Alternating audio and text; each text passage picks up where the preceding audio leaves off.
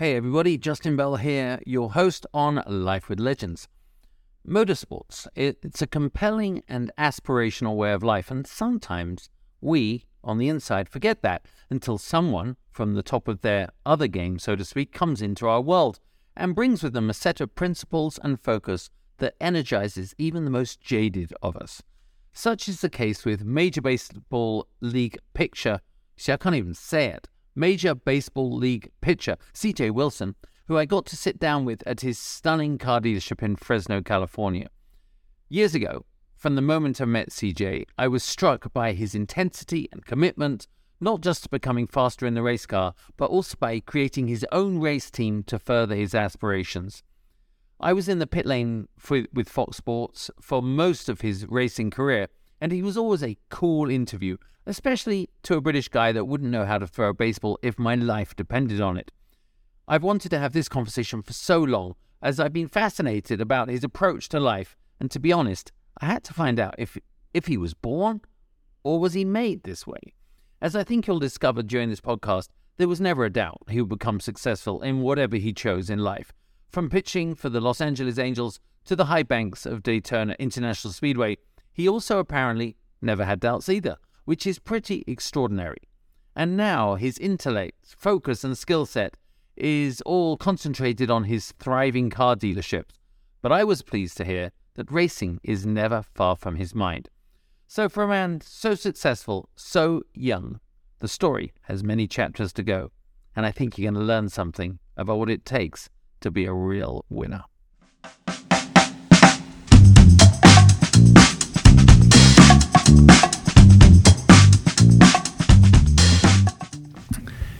I think it all came about to do this with also being on TV. Mm-hmm. Imagine you're there at the, the, pit lane in Daytona and they're like, oh, when CJ Wilson's here, and you know, they're like, I'm going, I know nothing about fucking baseball. Who is, which one is CJ Wilson? so I'm walking down the. Oh, he's the regular sized white guy. The, regular sized white guy, yeah. and I'm going, and he's in they're a suit. And I'm going, and I remember walking along. They go, there he is, and I'm telling you, there's three drivers in there, and it was the first time I'd seen you, and so I'm having to do the old yeah. stare down at your crutch, yeah, and which is a great way to meet a dude, right? You know, staring down, going, yeah. okay, that's hey, you play that game, right? That yeah. that you know, why the hell are you here? Actually, if you want to slide that mic a little closer yeah. to you, it'll it'll be better.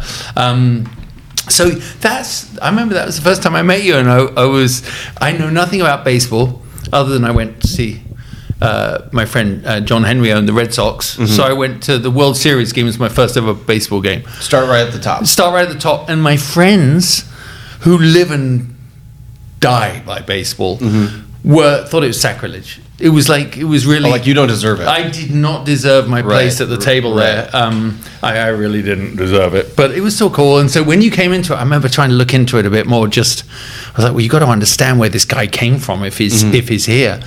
Um, yeah, it's kind of the same. Like when the first time I met Patrick Dempsey, I was at Daytona, and someone's like, "Hey, you should meet Patrick Dempsey. He's like kind of doing what you're doing, but yeah. he's you know, a uh, you know he's an actor. Obviously, I was like, well, I know who Patrick Dempsey is, right? So he looks right at me and he goes, "Hey, nice to meet you. Are you married?" And I'm like, "What is what is happening right now?" And, and I'm like, "No, why?" And he goes, "You should do the Baja 1000." And I was like, uh, "How are these correlated?" You know? And he goes, yeah if you have a wife, she'll never let you do it. Most dangerous race ever. It's amazing. You should totally go. Uh, hey, I gotta get in the car in a little bit. Nice to meet you. Boop, boop, boop. You know, and I was like, yeah. Well, everyone's got like, I can hang out here. This seems like everyone's pretty yeah. approachable. You know. God. So yeah, it's, it's kind of funny. I mean, obviously, we're here at your dealership. Thanks for having me up. And but, like I said when I saw it, this is grown up shit. Yeah. This is you went off to do this, and obviously the Fresno is not on the beaten path for most of us. Yeah, but exactly. when you went off to do it, was it atypical for your life or stereotypical for your life? When you do it, you go, you do it, right? Yeah, you commit. Yes, I think the the biggest challenge for let's say the car dealership specifically, right? Yeah. Versus like a pizza place you know, I use this analogy to say that these are two different models of business, right? Yeah. Uh, if you have a popular pizza place, people can come back once or twice a week. You know, you can have your best customers have the usual, right? Yeah. Car business is not like that. It's a much slower turn rate with people. You sell a car to somebody, they come back in a year, three years, whatever, depending on how much money they have or whatever. With these brands, with Porsche, Audi, and BMW, maybe more frequently because we have business owners or doctors or something like that but yeah, it's a very slow ramp, and so if you're into instant gratification, it's it's not a good outcome. You know, uh, it, you have to like really have a low time preference and really think about how to build something over time. And when I started it initially, um, it was uh, it was honestly it was like Penske as a model to say, oh wow, look at this Yeah. guy that used racing to catapult into dealerships, and look where he ended up. And Yeah. obviously still racing again as a team, but not necessarily racing as a person. So I was like, okay, well I'll start a racing team first as the relationship builder, Yeah. and that way I'm meeting all the really because the people at the track are the top level people. Yeah, totally. You know. Yeah. So, sorry, my wife's Don't worry. blowing me up right now. That's what they do. No, I, I mean, I, I get it. I think very much for, for you coming to do this, you always seem to, to me, when we talked, to have a plan. Mm-hmm. It was like you had a plan and a focus. But did you always have a plan? Working all the way through? I mean, let's go back.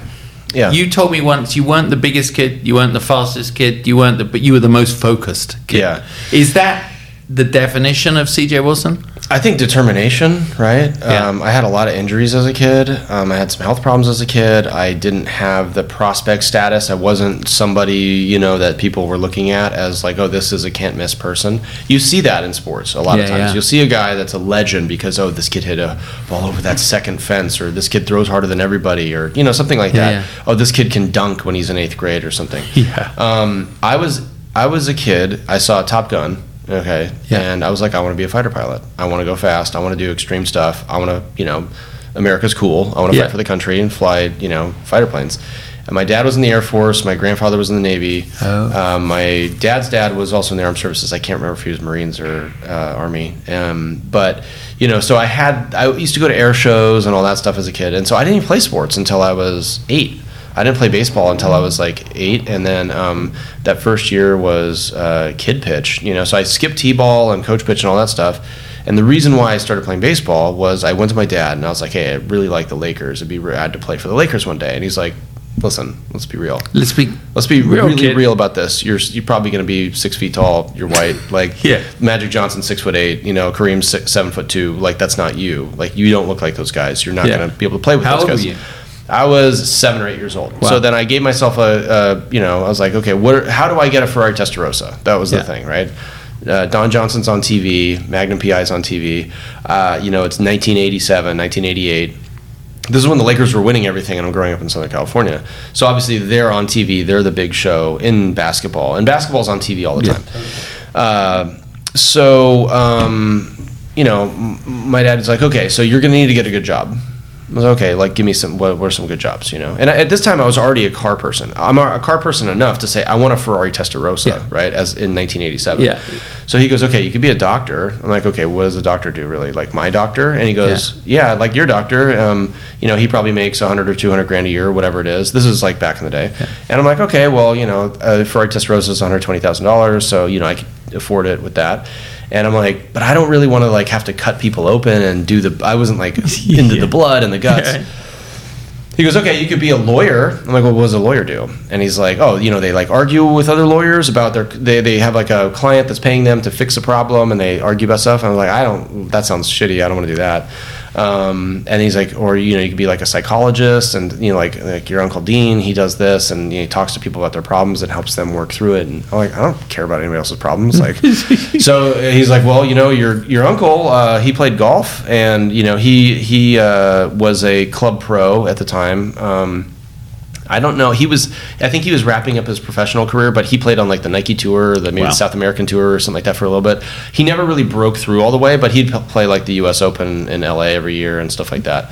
So, um, you know, I was like, okay, golf is cool. So I played golf for a little bit. My grandfather was a golfer. My uncle was a golfer. Um, on my mom's side, everybody golfed on my mom's side of the family. So we would go to like the par three, and you know, I'd shoot okay and stuff like that. But um, I'd play catch with my dad in the backyard.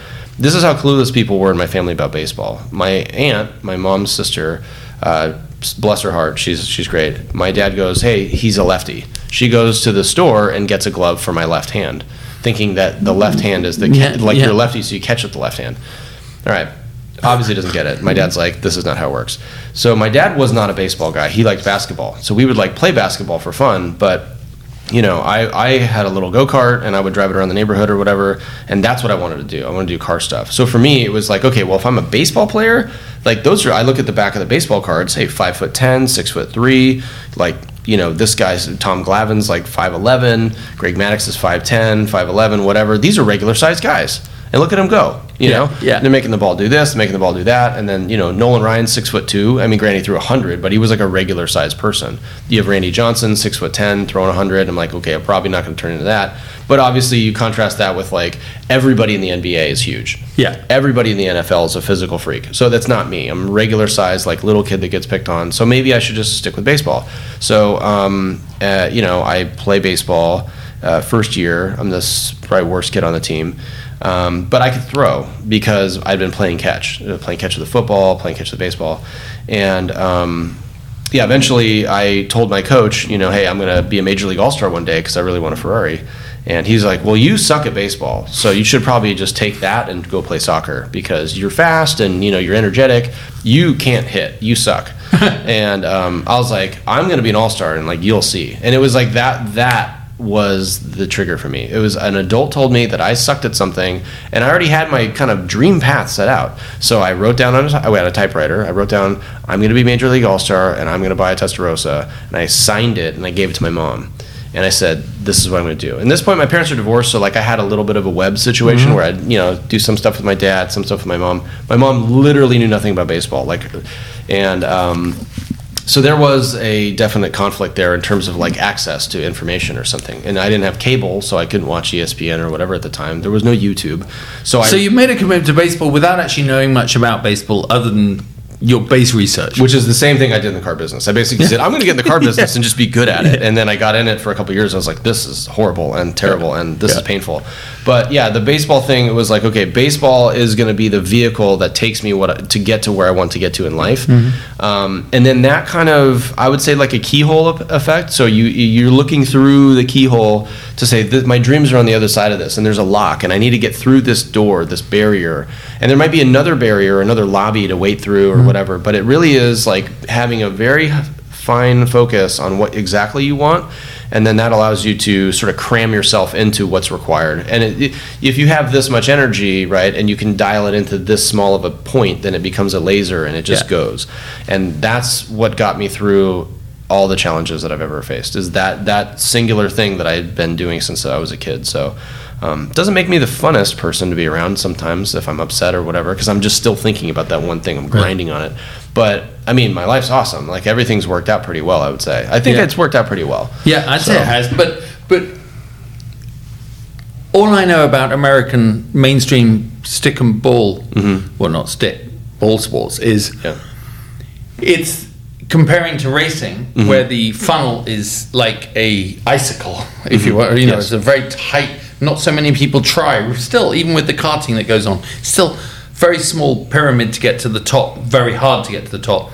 But in football and baseball, I mean, it's like this: the pyramid, right? There's tens of thousands of kids playing. Playing minor league and doing all that. I mean, how do you? How is it minor league? I don't know. Whatever Yeah. you do when you're little. Um, to try and get those jobs at the top, and there's a lot more jobs there, Correct. than there is in my our sport now. Yeah. But how was that daunting to you? Because it sounds daunting to go every year. You have to somehow climb to the next level, right? And your dad and mum have to take you. It's a freaking undertaking. this is the this is the best part of the story, right? Just like when you read The Alchemist, and then the treasures underneath the the church the whole time. Yeah. Spoiler alert, sorry. Yeah. um, the the inner journey that you take sometimes has these sprinklings of mentorship or something like that along the way. These things happen to you, and they they're like whoa, they wake you up, right? Yeah, Like smelling yeah, salts. yeah. So I'm I'm 10, okay? So it's 1990. Uh, Don Larsen, who had pitched for the Yankees in the 50s and 60s, threw a perfect game in the World Series, right? So this Yeah. is like the ultimate achievement in pitching is a perfect game. Doing it in the World Series against the Dodgers, like the craziest thing that's ever happened in the. World Series, right? So he lived in Orange County, so he came to speak at our, our Little League, Seaview Little League in Huntington Beach. And um, he said, Listen, guys, what you are doing is awesome. Baseball is a great game. Here's a story about me. And he signed some autographs of himself, like, you know, pitching in 1956 or whatever. And uh, so, you know, at this time, the guy is like 65 years old, right? So this is like the like 1990. and um, he said something that that stuck with me. He said only one in twenty nine thousand little leaguers is gonna make it to the to to the uh, to the professional level. And I don't know if, if, if at the time the stat was the major league level or just minor leagues Yeah. and, and tr- you know pr- professional technically. So I looked around and I was like, man, there's only like 850 kids here, 1,000 kids here, and I was like, screw these kids, it's gonna be me. And that Really? was because I was like, I had proved George Golden wrong, you know, when he Yeah. told me I sucked and need to play soccer. My dad recognized that I was studious and I could learn and absorb things by reading. So he gave me Wade Boggs's book of hitting. It's called the, the Technique of Modern Hitting. And Wade Boggs was a batting champion. So he had the highest batting average in the American League for like, you know, pretty much all of the 80s, but then some of the 90s too. He ended up winning the World Series with the Yankees. He was an all-star player, Hall of Fame player, great guy uh, on the field.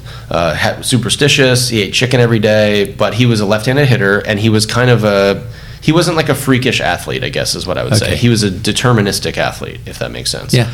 Um, so I read his book, and I go from the worst player on the team, nine years old, suddenly the best hitter on the team at 10 you know new team new level move up a level but i'm the best hitter why because i read a book and i read that book 10 times. I read it every day. I read it and read it and read it and read it. And i was trying to like really understand all of it. I used to look at all the baseball cards uh, i would buy the baseball cards and i would lay out the photos and see because they'd have this awesome action shots. Of the guy's like hitting and you can see his like face where he's looking where Yeah. the ball is and where the bat is and his body position. And i'd stand in front of the mirror and be like okay that's what it feels like. That's major league. This is major league swing right and just drawing the the visual comparison to like okay if i can get in that body position i can play like that guy once i get big enough. I can play like that guy now you know what i mean? And that sort of so i just saw a very direct ratio of hey these guys are doing it.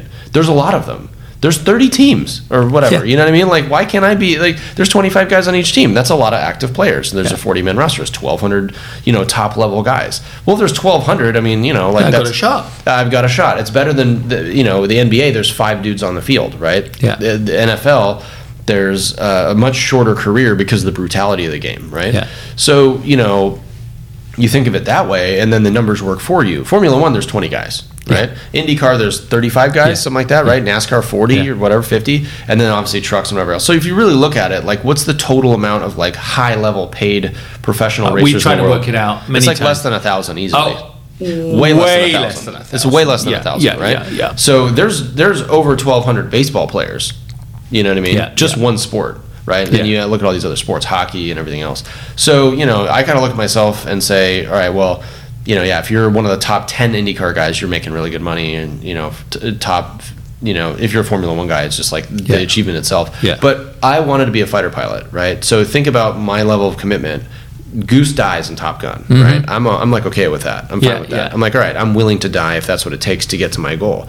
So if you're willing to go that far as like a six year old, you're clearly there's something either wrong with you or right with you. It's that- maybe a combination of the two. probably yeah. but that that that uh, that graph event eventually bends around, right? Yeah. So you develop enough like gravity with your dream and your goal, and then you literally bend both sides, and the outcome becomes the same either way. Yeah. So you're either mean enough to play hard, or you're smart enough to play hard. And but eventually, if you play hard enough, then that's the how you really draw the the distance, you know, and get somewhere in the sport or whatever it is. And it's just like people talk about racing, and the reason why I love racing so much is because you know who was racing when I was a kid. Mansell, Senna, Prost. There's all these different approaches to Formula One racers Yeah. at the time. You have the dude with like his heart on the dashboard, you know, Yeah. the Senna. Then you have the guy that's like, I'm going to drive as slow as I can and preserve the car and outsmart everybody and play politics. Prost, right? Yeah. And then you have uh, Nigel Mansell, who is literally, if he was like a bar fighter, you know what I mean? Just exactly. winning. just swinging on Yeah, everybody, right? And then you have the then you have Porsche at the time with the 956, 962, and the Group C cars and all that stuff. And you have Rally coming in. So there's a lot of this at the time, Speed Vision and stuff Mm. like that on TV. My dad had that, and he loved cars. So I, I saw these guys, and I'd see Senna like winning and crying after he Yeah. wins, and I'm like, I can relate to that. Like Yeah. that's what, when I hit my first home run when I was 11 years old. Yeah. That's what I I, I like wanted. I was like, oh my god, I did it! I finally hit a home run. And I remember running around the bases and feeling like, you know, like I'd won the world championship. And that's how what it meant to me because it's when you're putting Yeah. everything on in on the line. You got it. Like a fighter pilot or a Formula One driver, and you're willing to die to get to there. Then that's how you play every game. And people are like, oh, you like level up for the playoffs or you try harder. I'm like, I've never not tried as hard as I can. I don't know what that means. Yeah. You know, that's the only reason I got to where I am. what comes to mind when I hear you say that is it sounds so obvious, but it is so individual. That is that I bet if your dad was sitting here and I and your mum and they would go, "Oh no, he this came out of this little seven-year-old. This was not us. No. This we gave him the foundation." Mm-hmm. And as you know, now you're a parent multiple times. I've got two kids. The power of the spirit in the individual is the one it's not genetics it's there's something that drives certain people more than us if you read elon musk's biography you know Yeah. he, he came out he was a different he could have been autistic on one hand and Sure. he's, he's not you know maybe he is on the spectrum a bit but it, almost the common denominator is there's a little bit of being on the spectrum i think for nearly anyone that's successful Yeah. as in your ability to myopically dive in on Mm-hmm. a subject, especially when you're young. Your parents must have been. You, do you think they just it was more you were more like a missile they had to keep just nudging in the right direction because you had your own inertia Mm-hmm. right Yeah. they didn't have to give you 180s it looked like they just kept on making Yeah. sure the rocket's heading in the right direction Like I, I, I say this in, in a sort of ironic way because a lot of people categorize pro athletes or you know let's say racing drivers as like these seat of the pants like the, the sort of let's call it like the Steve McQueen thing right? Yeah. um, like this guy was like on uh, you know he was off his rocker. He Yeah. was like riding motorcycles shirtless you know like taking different Yeah, chicks yeah. back to the train, like this whole thing right? Um, there's an element of that right? The the James Hunt effect or whatever you want to call it in- in racing that just like bon vivant. I'm just like yolo i'm gonna let it all go. Then there's like a more martial arts approach that some of these guys take which is like they measure everything because they they can't not you Yeah. know what i'm saying? So for me like i had recurring dreams as a kid that were like psychologically very weird and i was like you know in a lane because of that. So i knew that there was like a response to pressure that that you know just it's just like weightlifting or something like that. If you have a, a pressure situation it makes you harder right? You go through something bad and it makes you better if you're willing to take the bruise head on and then adapt through it. You know Yeah. if you lift weights or you run or something like that then your body changes as a result of the repetition of that. So psychologically i understood that by putting myself through difficult things and challenging myself to like invent things or do whatever um, then i was going to evolve mentally to have a tool there that was going to Yeah. be useful. I'm physically i didn't really catch up with people as a baseball player until i was you know um, probably maybe 18 years old or whatever Mm-hmm. so even like in high school i was still really really small compared to other guys that were like the big prospects you know Yeah. some of these guys are like out physicaling everybody and you could see that oh he's got a terrible swing but he's just so damn strong he can bench 300 pounds and he's full of testosterone at 18 Yeah. yeah. he hits the ball to the fence um, I didn't I didn't get to the point where I was throwing let's say 90 miles an hour, which is kind of like the the key line, you know, Okay. in um, in in baseball. Um, till I was probably 20, you know. do you remember that first pitch when you saw it Yeah, that 90? I remember like I hit 88 one time, and I was like, "Oh, this, there's no turning back. I'm 100 percent going to do it now." Okay. But like I said, the sprinkles of, of mentorship and also like the sort of sl- the the backhanded compliments or whatever, like, "Hey, that's good. You're good in this Yeah, scenario, yeah. whatever." Um, it was there was a lot of that throughout the process. I got thrown out of one of my high school games by my coach. He told me to go home because I told him I didn't want to pitch the last inning. I'd pitched six innings already, thrown 100 pitches, and I was like, "Hey, I got to save my arm for college or whatever. Like, bring in a reliever." And he's like, "If you don't want to finish the game, you can just leave." And I was like, "All right, I'll leave." And I stood my ground on my health, you Yeah, know. yeah, yeah. And so I had that. I had eh, like my mom got in a bad car accident when I was a kid. Uh, I was like 15. She was in a hospital in a coma and all that stuff. So I was like, hey, these people could be ripped away from me. These people Yeah. that I count on. So like you said, was somebody like nudging me forward? No. Were they? They were basically like laying out the food and saying like, okay, just he maybe he's possessed, but he's productive. So Yeah. we'll just stay out of his Yeah. way. And I'm just a very obsessive person with with what I want in a in I think a good way because I've you know lived this very like teetotaling life. I've never drank or done any drugs or anything like that. But I've done 200 miles an hour. I've done wheelies on the highway and the I know. bike. You know, I've, I've I got to fly a F-16, best thing ever. So um, you know, I, I think it, it's it's like you said, if I have the inertia and I'm seeing progress from that, I just had this mentality that I can be harder than everybody. You know, I used to watch like fight movies and read Bruce Yeah. Lee quotes, and you know, you see these. It's like for me, it was a it was a direct relationship between my pain tolerance and my willingness to be terrible at something, mm-hmm. you know, and fail, and like have people tell you you suck, play kids that are older than you, that are bigger than you, get your ass kicked, and then come back for more. And Yeah. that resiliency or determination was like, you know, and then you get an injury, and you're like, I'm not gonna let this guy. That's not gonna stop me, you yeah, know. So yeah. it's it's it's that over and over and over again, and you get better at it, and it's like a muscle. If you if you prove enough people wrong, then you just become the people the person that, and then once this is what sucks. People start liking you and telling you you're good, and then you're like, wait, no, I need to have I need to Yeah, have an keep enemy. pushing. Yeah, I need Did- to have an enemy. Did you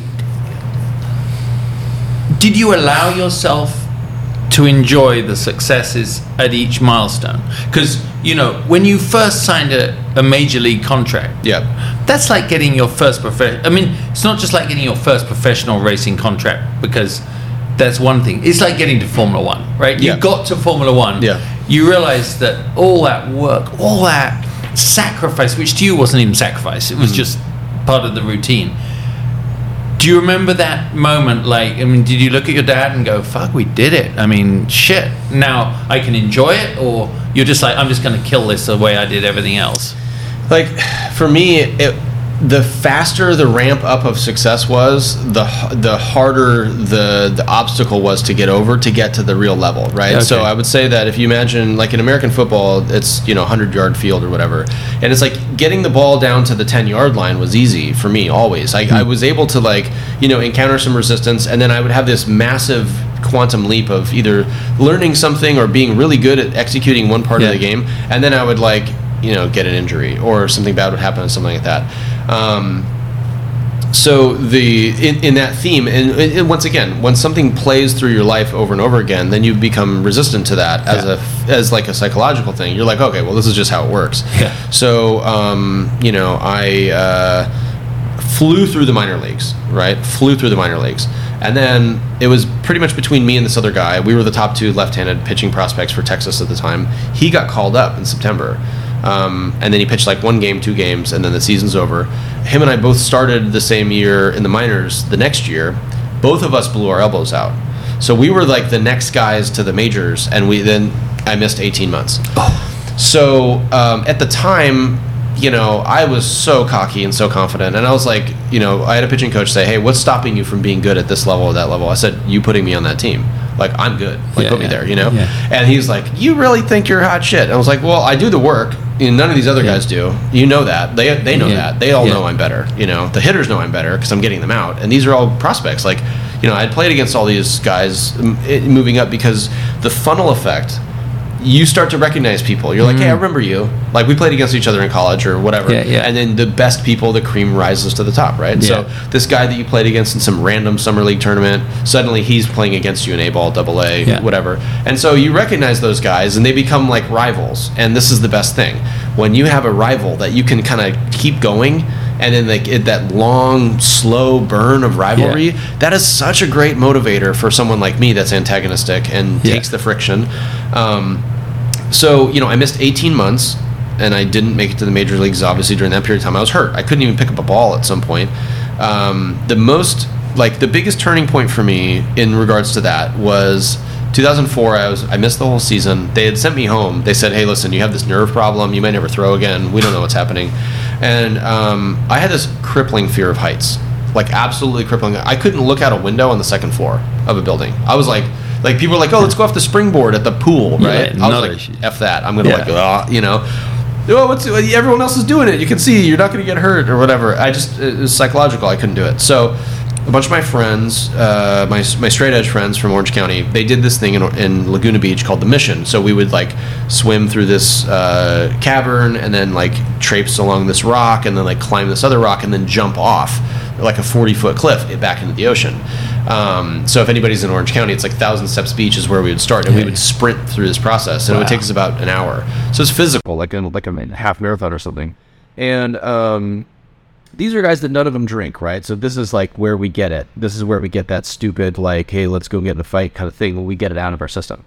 Um, I couldn't jump off the rock. I had never done it before, but I was like, the, the peer pressure, they're going to make me do it, and I'm going to figure it out. So I do my first jump, and I remember I was wearing like a Casio G Shock watch, and I hit the water so hard it broke the watch. And it's like the unbreakable Casio G Shock, right?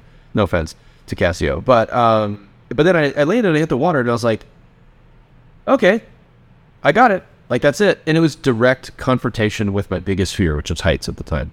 I wasn't scared of sharks. You know, I've been a surfer my whole life, And I see Case dying. yeah, exactly. Yeah. So, but it was that that thing, and that was while I was hurt. So for me, it was like, okay, well, I might never play. Who am I? Am I the person that's scared of stuff? No. Why, why am I scared of this thing? I need to get through this. You know, I was working at Nordstrom selling clothes, you know, to make money because you make about fifteen hundred bucks or two thousand bucks a month in the miters for five months a year. So I'm living in Newport Beach. I, my income is ten thousand a year. I'm like, this is not working. I go get a regular job. I'm like, this sucks. I don't want to have a regular job. I want to be special. I want to do this thing. I do the, the cliff jumping thing. It becomes the thing for me then to do extreme things at that point. And then I start chasing, because I'd already been like a surfer and stuff, but then I start chasing a little bit of that adrenaline high. Um, when we were doing that at one point, I almost drowned. So I got hit by a wave. And um, at the time, you know, I had a 993 that I bought with my signing bonus money, right? Because I was about to ask, what about the car? The Testarossa never happened. never got a Testarossa, yeah. All Um, right. Realized it wasn't the car for me. uh, I've had multiple Ferraris since then. Yeah. I've had Ferraris that I think are much better Ferraris. You know what I mean? I still think a Flying Mirror Testarossa is a pretty cool car, Yeah. but I just like haven't had the. I don't know. Maybe if I had a Ferrari store, then I would have one. You know, because then I'd have Yeah. a guy in the back just like to make sure it didn't spontaneously combust. But um, yeah, I mean, it was it was the challenge and the and the the failure and the con- over and over and over again that just made me want to keep going. And and so when I had bad things happen, either to me or someone around me, I was like, okay, well, this is life. This is the way it is. So, you yeah. know? And, then- do do you um? How important was the money when you were playing? Because I imagine your attention to detail made you a tough negotiator. Yeah, but you're on like a fixed salary. So is it is it already predetermined? Really? Yeah, Bertie? it's it's a predetermined thing. You negotiate your signing bonus, and then the first all the way through the minor leagues, and then your first three years of the majors, you have really no negotiating power. Okay. So you, until after your third year, then you go to arbitration. That's when you can kind of start negotiating again, and then when you become a free agent. But for me, it was actually the the just purchasing cars was the that was my business thing, and then I started stock trading when I was like 13. So my grandfather was a mathematician, and he was like really into technical analysis. He used to do technical analysis on the lottery numbers, you know, and he would like randomly win, like he'd play it all the time and like win a thousand bucks, five thousand bucks, like whatever. Yeah, it was weird. He had this whole theory. This is free, free for anybody. If you chart it on an Excel spreadsheet, okay, and he used to do this. Um, manually, I guess at the time, uh, he felt that there was these bubbles on the lottery that these things like this, the numbers in this range hadn't happened in a while. Yeah. you know, and so then at some point that bubble was going to close, just because the law of large numbers was you're going to have a statistical like distribution. Yeah. you know, and so he was like he would play the bubble numbers, and every every week he would play like 10, 10 bucks or five bucks or whatever it was. And he would play write-in numbers. Most people just say, "Oh, give me a quick Yeah, pick," yeah. and he would literally play that. He would go to Vegas. He would count cards. My grandma would blow it all on slots, and he would like win it all back and to break even.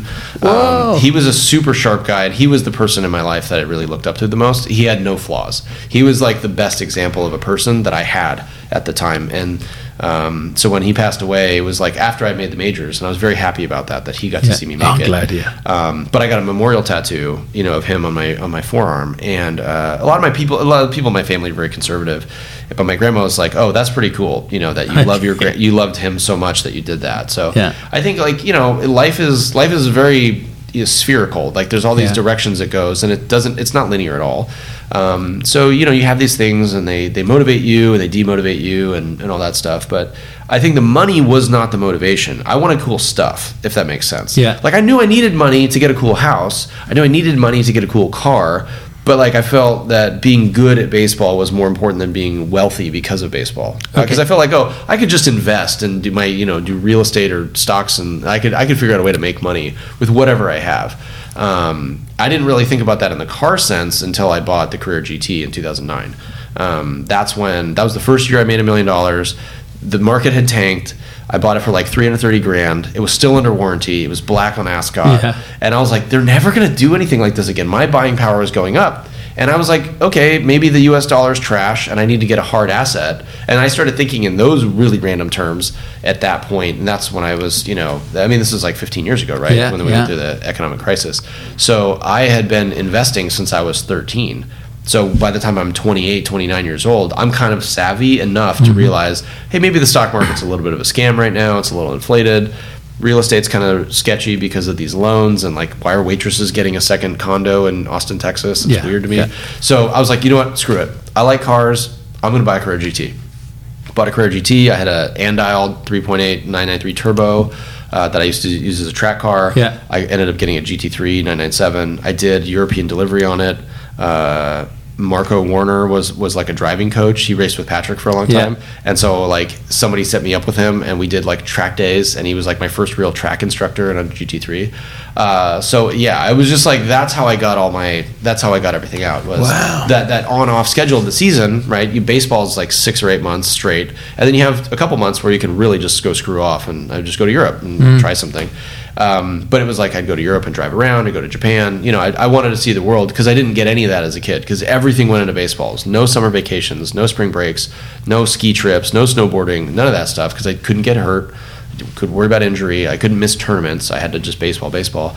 Um, and then people would were very critical of that. I started doing track days and racing, and people were like, "You're gonna get hurt." I was like, "Well, I'm not driving like some vintage '60s Camaro. Yeah. Like I'm driving a Porsche with a roll cage, and I'm in a fire suit." But uh, but I'd venture, I'd venture CJ, if I if, if I analyze it, you your sheer force of will, your commitment, your your dedication, and your ability to analyze and focus allowed you to be the player that your physical state probably wasn't warranting, and it, your body let you down more than it.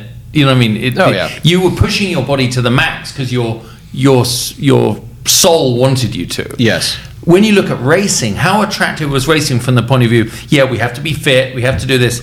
It has two great things though. Mm. You can overcome physical. It, you could be five six. You could be six one. Yeah. You could be you know, Justin Wilson was huge. You know, you've got you know, uh, Tommy Milner's huge. I Right. mean, you know, there. There's some very tall drivers and there's short ones, right? Little- there's a- some little guys and there's some dudes, and there's that- some little heavier ones. And That's what I'm saying. So you have a guy, you know, like the spectrum, right? So you have.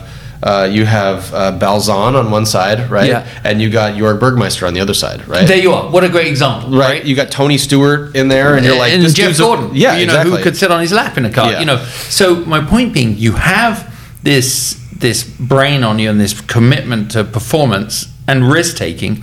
Racing presents itself, other than the fact that you love cars. Mm-hmm. You knew physically you, it was totally in your wheelhouse. You Mm-hmm.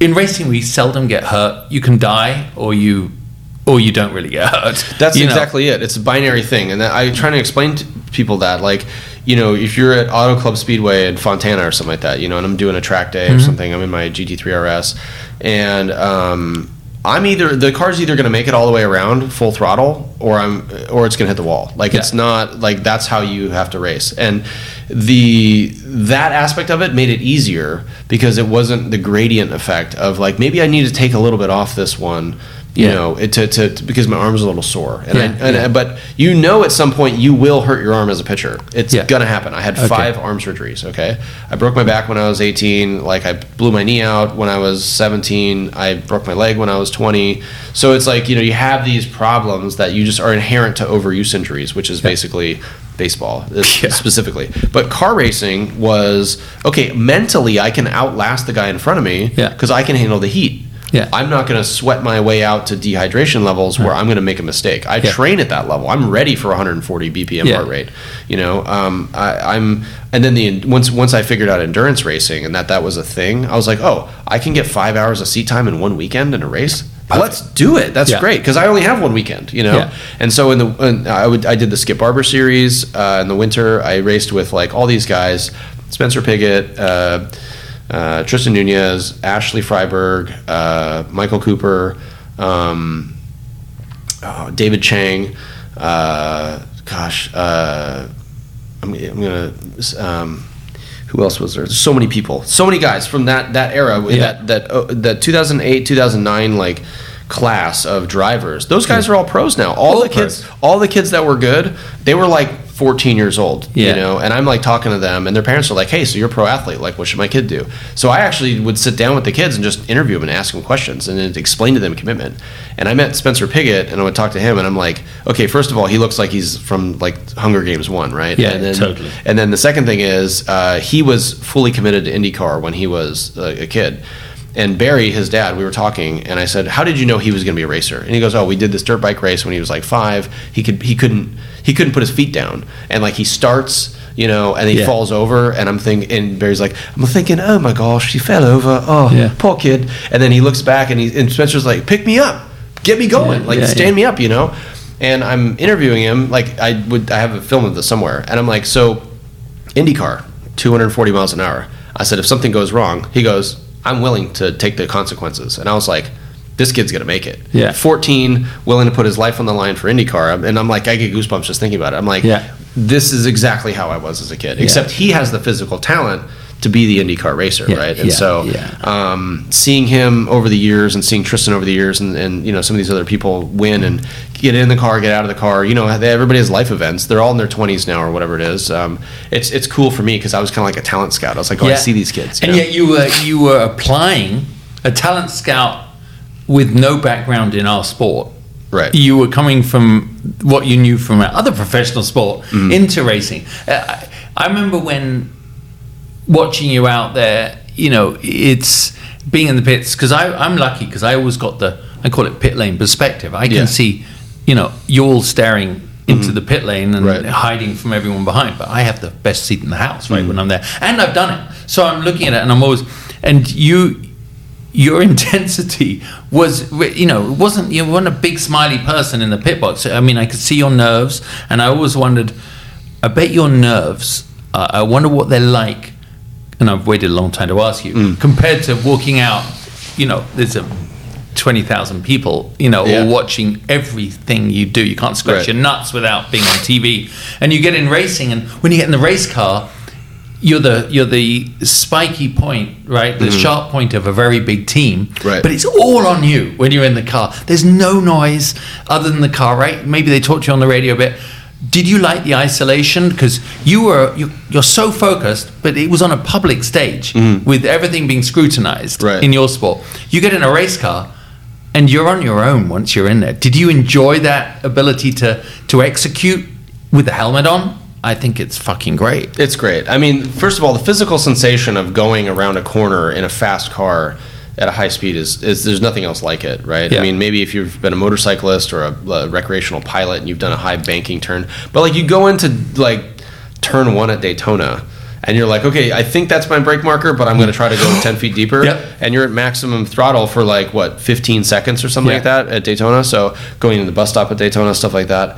It, it, it's, it's, you know, it, Racing is the only sport, other than maybe golf, that you can actually play on the same field as the legends. Yeah. Even as an amateur, so you can go do your Skip Barber race, you know, in your Formula car or your Miata or something like that, and you can race at Lime Rock, and you could sit there and think to yourself, "Wow, Paul Newman raced here," you know, that's mm-hmm. cool. Or you could go to Daytona, and you're thinking everybody raced here. Yeah. I mean, freaking everybody, Yeah. right?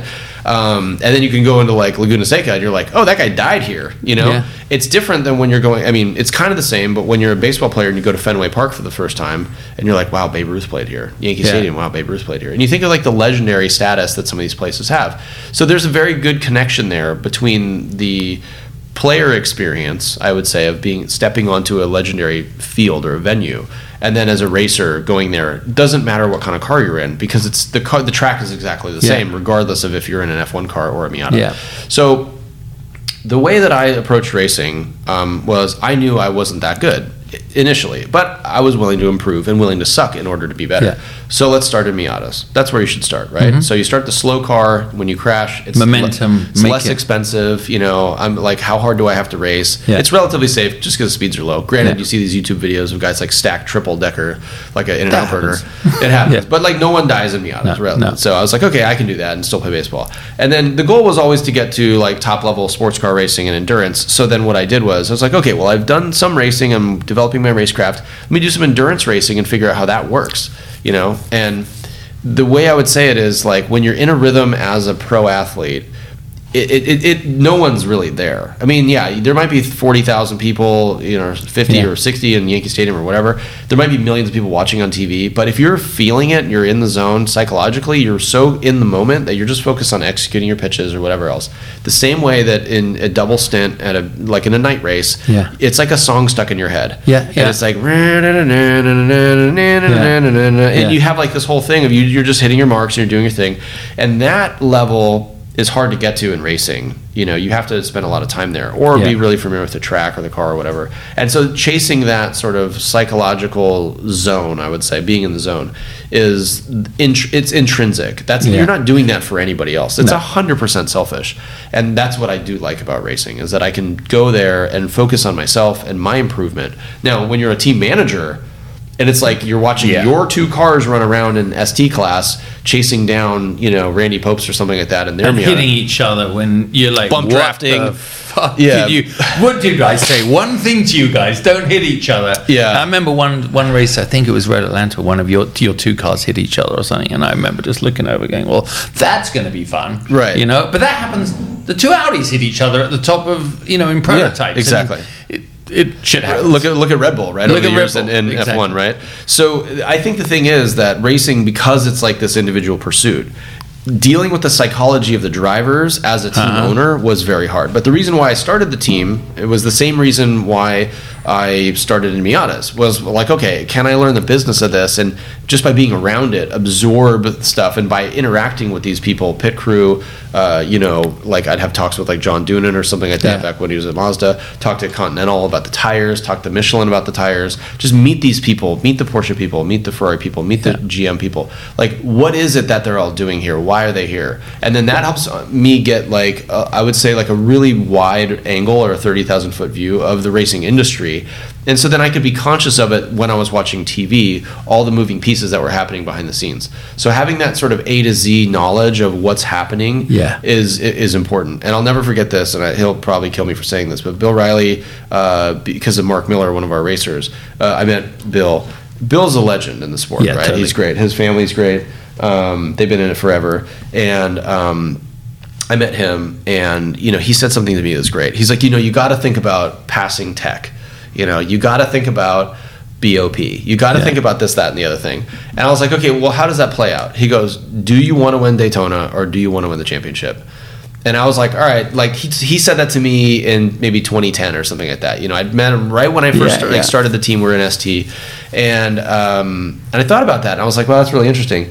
But you know, when sports car racing, because it's it's there's a body there that says, oh, well, hey, you know, these are all inherently different cars. You know, even at the small level we were at, it was like the Honda, the, the Miata, the the Hyundai, the the little Cayman that I didn't really understand how that was in the series. You know, the, in the ST. Um, you figure there's different strengths and weaknesses at different courses or Yeah. whatever, and then it becomes the mental game and the long game and the politics game, and it's like, oh, that's why Prost was good. Prost Yeah. was doing this stuff. He Yeah, was doing that stuff. You know, he was like a team owner in that sense. Uh, then you look at, you know, then Senna was cool to watch because he would just send it, right? And you're like, okay, he's trying as hard as he can. Um, and then, you know, like you see all these different things and you see these guys and, you know, you develop a team culture. And it was an awesome experience having my team for, you know, 10 years or whatever it was. So, that, but it made me want to race more the more I was around it. But the problem is, I was still deep into baseball. And one of my buddies was like, hey, you need to chill on the racing and just focus on baseball because baseball is, is going to take you where you want to get to. And this was like maybe 2009 or something like that.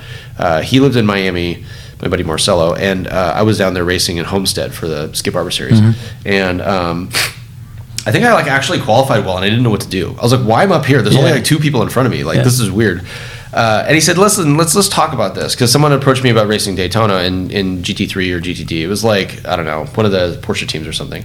And um, and I was like, "I think I should do it. I can afford it." And he goes, "Okay, but let me ask you this: What happens if you go out there and you win the race, and Porsche says, "Here's a contract. We want you to be a factory driver. Are you going to quit baseball to go make whatever they pay?" Yeah. And I was like, no I don't think I can afford to do that Yeah. right now. Yeah. And he goes, so just think about that. Like baseball is your path. Take it all the way to the end, and then sidestep.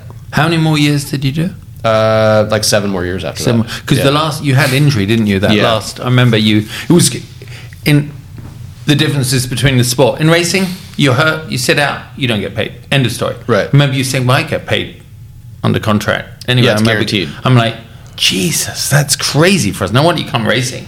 Um, talk about the camaraderie, because one thing that you came in at a time where you had arguably had the camaraderie of growing up through through the baseball ranks, the guys you knew, the college and the fun.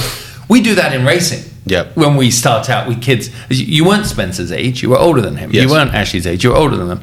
You know, we had we had that growing up. I, my my first group, Allan McNish and Mick Hacken. You know, all people to this day. It's you know, hey, great to see you. How much did you love? Did you enjoy the camaraderie of people with similar passions? I mean, there must be some funny stories. You said something about a guy with his hand cut off, but I mean, the Yeah. funny. The did you enjoy? Did you take? Did you enjoy that? Well, okay, so think about it this way, right? You go through this thing where it's a meat grinder. You're in high school, you get drafted, you get sent to, you know, west west somewhere, Lake Town something, right? Yeah. Uh, there's 300 people in the in the stadium at that first game. You're getting 850 a, a month, $850. Yeah. Uh, you're on an air mattress, you know. Um, I was living I went to Loyola Marymount, right? I got like a full ride to go there my junior year. Uh, I get drafted in the fifth round by the Rangers. I get sent to Pulaski, Virginia. Uh, I, I'm on an Which air you mat- didn't even know where it was. I didn't, I've never heard of that place No, before. no. Yeah, uh, I'm on an air mattress. Um, my roommate had gone to UCLA, so we knew each other from. We actually played little league together. Okay, we played on a travel ball team when we were 13. So now seven years later, we're on the same team again. Wow. We're roommates. I was Yeah. like, this is the best thing ever. Yeah. Like, what a small world, right? So Yeah. that's you see that effect. Um, he was playing World of Warcraft all the time for fun. I was reading books on pitching and hitting and stuff like that. You know, trying to understand more Yeah. about all that. Our neighbor down the hall from our you know apartment that we had, which was two hundred and twenty five dollars a month, Yeah. uh, was a crack dealer. Okay. and I'm like, this is kind of a first, you Yeah. know. Uh, this is weird. We would we were making so little money, and I was going from living in Marina Del Rey to living there, you know. And I'm like, this is a much different like situation than I'm coming out of. But hey, this is just the first step. Yeah. Guys were like, hey, let's go out, let's party, let's do this. I'm like, do you guys really want to spend one more day here than you have to? Like, well, I don't want to be here. Yeah. I I didn't give up a run for like a month. And they were waiting for me to give up a run to see like how I would react to it because Yeah. I was like literally just throwing shutouts every time. Yeah. And then I gave up like one or two runs, and you know it, it was what it was. And then they just moved me up, and I was like, okay, cool. Yeah. So my first summer, I'm in Savannah, Georgia, and that culturally was very weird for me. I'd never been in the deep South before, right? It was the first time I'd ever seen the other side of the tracks. Yeah. I grew up in Orange County, right? Yeah. Like there's no like racial strife necessarily in Orange County. It's like, oh, you're you're Mexican, you're Vietnamese, I'm white. Like we all like tacos, Yeah, right? yeah. Everybody's good. It's fine. So um, then the uh, you go there, and then you have like real racism, real stuff like that. You have like Confederate flags on literally on train tracks, like Yeah. Confederate flag here, and like Lil Jon and the East Side Boys like right here Yeah. with like a 26 inch wheel Cadillac, you know, with like Yeah. bass boat paint. So you know, I'm like learning more about the world at this point, and and and I. But same thing, I don't want to be here. Like I want to get out of here. So I'm focused on that. And you start to meet the other guys that are also the movers. You know, the guys that are doing it. The, the Yeah. guys that have you know real real prospects to, to move up. And those are the guys you end up being friends with. You, you're not being fr- you're not becoming friends with the guy that's eating donuts in the weight Yeah, room. yeah. You're you know, there's like a dude doing one arm pull ups, and you're like, Yeah. show me how to do that. You Yeah, know, so that's I, I my best friends moving up in the ranks in that regard. Uh, I stayed with them for about six or seven more years, where we were very tight, and then eventually people get traded and stuff like that. The team is weird in the minors because it's all competition. It's dog eat dog. If he moves up to double A, it because it's because I suck and I'm staying here. If I move up, it, it's zero sum. Just like Formula One, right? There's 25 guys in the roster, and it's like that all the way down. So if for you to go up, someone else has to come down or get fired. Yeah. That's it. It's brutal. So you just learn how to be really selfish. So I was like headphones on all the time. Like I'm just here to focus on my skills, develop my skills. I got I got thrown out of uh, like a off season camp with the Rangers one time because they wanted me to take notes. All of us, want all of us to take notes on each other when we were watching each other like pitch and Yeah. do our practice sessions. And hey, what would you? How could you improve Jose's windup? How could you fix Frankie's slider? Yeah. What, this and I was like. I'm not helping these guys. They're my competition. Yeah, yeah. This is like that's not capitalist. Like I'm Yeah, not into yeah. that. And eventually, some of those guys, if they make it, you're like, hey, okay, now we're both in the majors. Now we're about winning. And so there's like this really big thing that happens where you're focused only on development in the minors, and then you're focused only on winning in the majors. Yeah. Um, but along the way in the minors, the filtration process is like absolute. There's absolutely crazy people that do crazy things. I had a teammate, and we were talking about doing a book on this, uh, like a Curious George book of all the things that he screwed up. So um, he gets like in a bar fight. You know, uh, he cuts a guy's hand off with a machete. He like loses his luggage when we're like he makes it to the majors. You know, uh, they go to send him down. He barricades himself in his hotel room and he's like, "You can't send me down." I mean, this is like a guy from the Dominican that has you know, he grew up with like a dirt floor. He doesn't want to go back to that, right? He's like, I'm not going back to the mill, right? Yeah. That's like the the Dale Earnhardt thing, right? So, um, the uh, you know, there's that. You see what people are playing for, the consequences if they don't make it, and you realize the the kid from Huntington Beach that used to grew up like surfing, going to the wedge.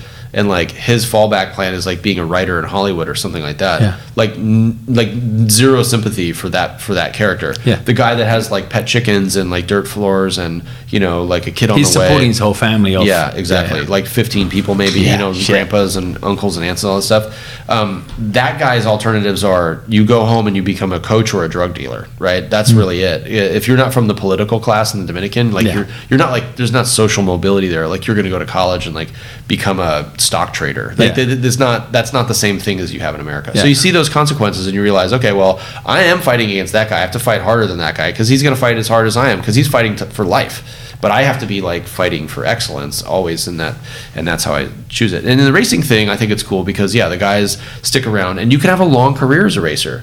Like you're you you're fully physically capable right now of hopping in a car, Totally. and and going and racing. Yeah. because like you said earlier, physically the car doesn't doesn't hurt you. Yeah. Right. It's your brain and what can you execute and how can you play the game with the guys around you. And if you're in a multi-driver team in an endurance race, how can you have better pit stops? How can you have better Yeah. strategy? How can you save the brakes so you don't have to do a brake change? And that mental aspect of it was always the most attractive because I was like, well, I might be smarter than people, but they're going to be better than me at this or that. So I need to make up for that by being more strategic or something. And that's kind of how I looked at it. But the the hard thing for me now is like I've I've stepped away from racing for the last couple of years, and uh, I miss it terribly. I might. I, I think I miss racing more than I miss baseball, um, and I'm I'm trying to get back into racing, but I really you know financially I have to focus on the business and stuff like that, and that's and and you know, I got four kids now, so I can't really be away for five days. And if you can't spend enough seat time, even though we've got the simulator and Yeah. stuff, it's not the same. No. You have to put the seat time in. You have to go drive these tracks. You have to test the tires out. And if you can't put in 30 or 40 hours of testing, you're not going to get you're not going to get where you need to get to. No. And that's the hard part about racing. And I think for you, uh, you're 42, right?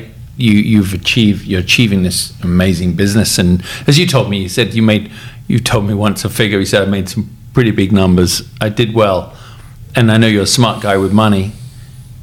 But that's not enough for you. You want to turn it into a legacy. You got this, and you know, uh, without doubt, you're going to come back into racing. The time is a big deal because when we're young, we don't give a shit about time. If you told me I went to Japan, I lived there for two years, I didn't care. If you'd right, you would have gone anywhere in the world. Yep. And mum, I'll text you. You know what I mean? I'll FaceTime.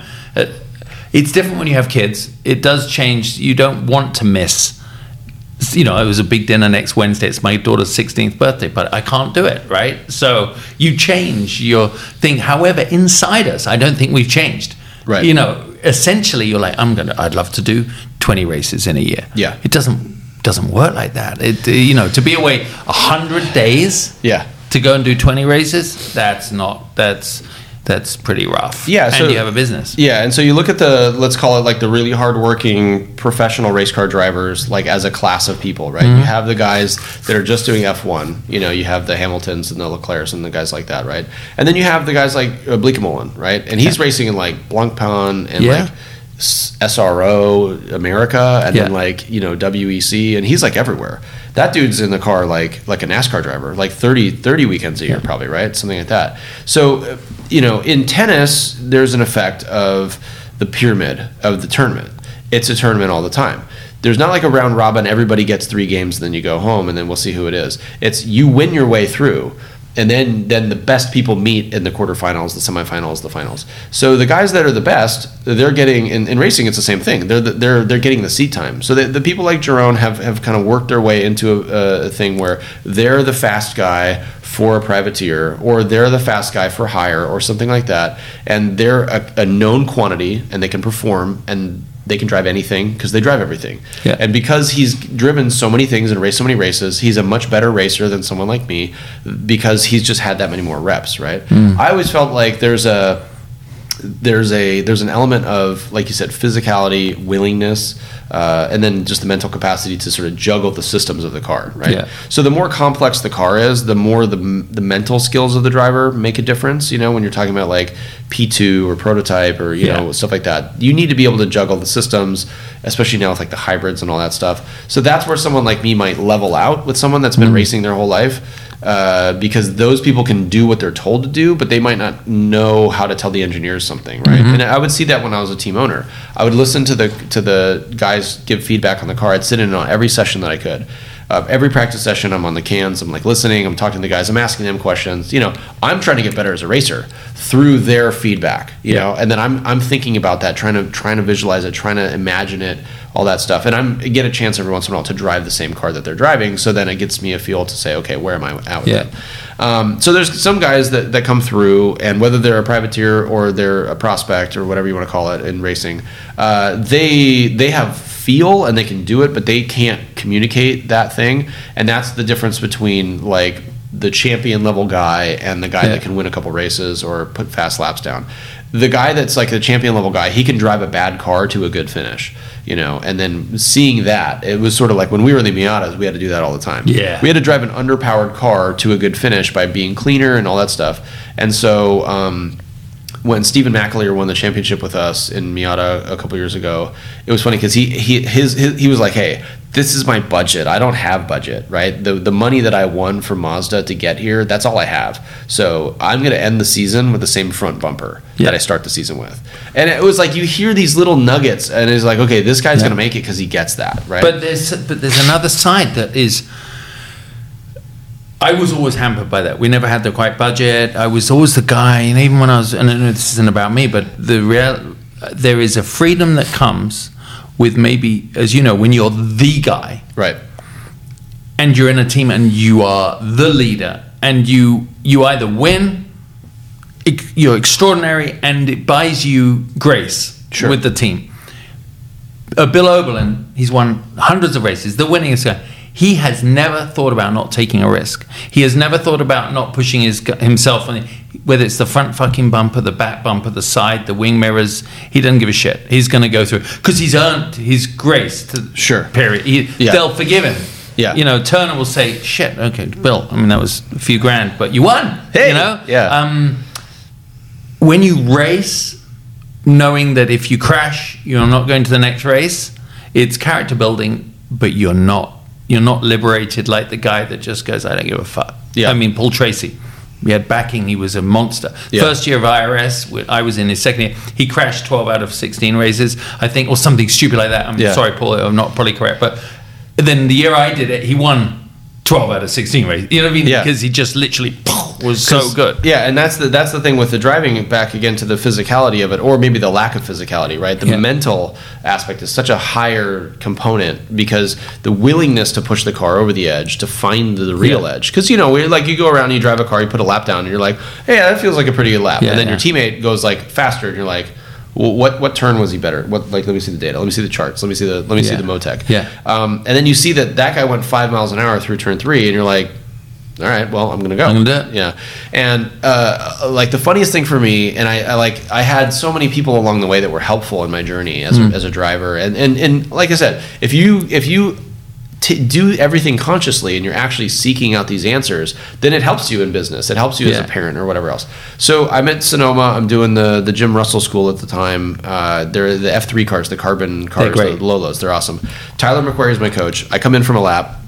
I'm like, hey man, I don't really like the way the car's handling, like it's doing this and that and the other. And he goes, what are you doing through the S's? And I'm like, oh, I'm trying to like, you know, keep the revs up, but it's like kind of bogging down and the car's like kind of skipping along or whatever. And he goes, oh, you're not making enough downforce. And I was like, okay, what am I supposed to do? He goes, you need to go flat through the S's.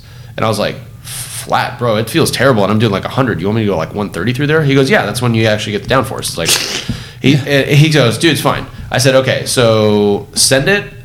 I'm either going to die Yeah. and haunt you for the rest of your life, Yeah. or it's going to work, and then I'll never look back. And I did it, and it made sense. And so ever since then, I was like, oh man, I love aero cars. Yeah. People, people were like transitioning out because I conceptually I I get it, right? So a couple years ago, I get a chance to race at Spa, which is awesome.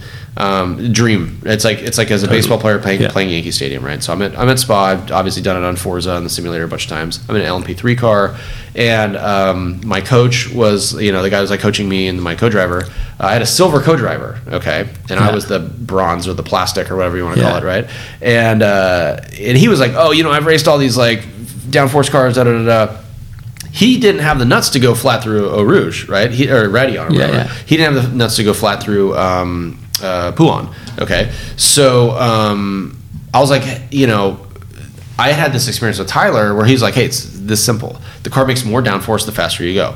Uh, And so I was like, what does it feel like when I'm like on the limit with the downforce? He goes, oh, it'll feel like you're driving on gravel, but it's still there. But it's like feels like it's like micro, like Micro gi- moving, yeah. It's, yeah, it's like giving up and catching and giving up and catching on the front end. And I was like, okay, cool. Like I can just drive into that Yeah, f- sensation, and then I just don't kill myself by going past it. So it was easy for me, like at, at, at Spa, because it was a track that I was familiar with. It was a car that I was very unfamiliar with, but it was a sensation that I knew what to look for. And then it was just like kind of like, I guess, to relate it back to baseball, when you throw a really good slider or a good cutter, I guess is a better example. So a cutter is basically an offset fastball. So you, a fastball spins backwards. So you throw it, and you want to get like the, the the rotation from the bottom of the ball to the top of the Yeah. ball and around. Wow. Um, when you throw a cutter, you want kind of like that, but you want it to almost be offset, maybe maybe 10 or 15 degrees. And so what that does is it bites, and then the ball like works its way over to the side just a little Yeah. bit, but at a high enough speed that the ball doesn't drop. So because the ball moves across but not dropping, it makes it harder for the hitter to track it because the bat is heavy on the end and uh, and small on the hands. So you want to pitch to the small part of the bat. And so there's like this gyroscopic effect or, you know, aero effect or whatever to that particular pitch, right? So that was a signature pitch for me that I got really good at because I understood the concept of just throw a fastball that's offset just enough that it moves but doesn't drop. And so it's like you need to get it to carry, right?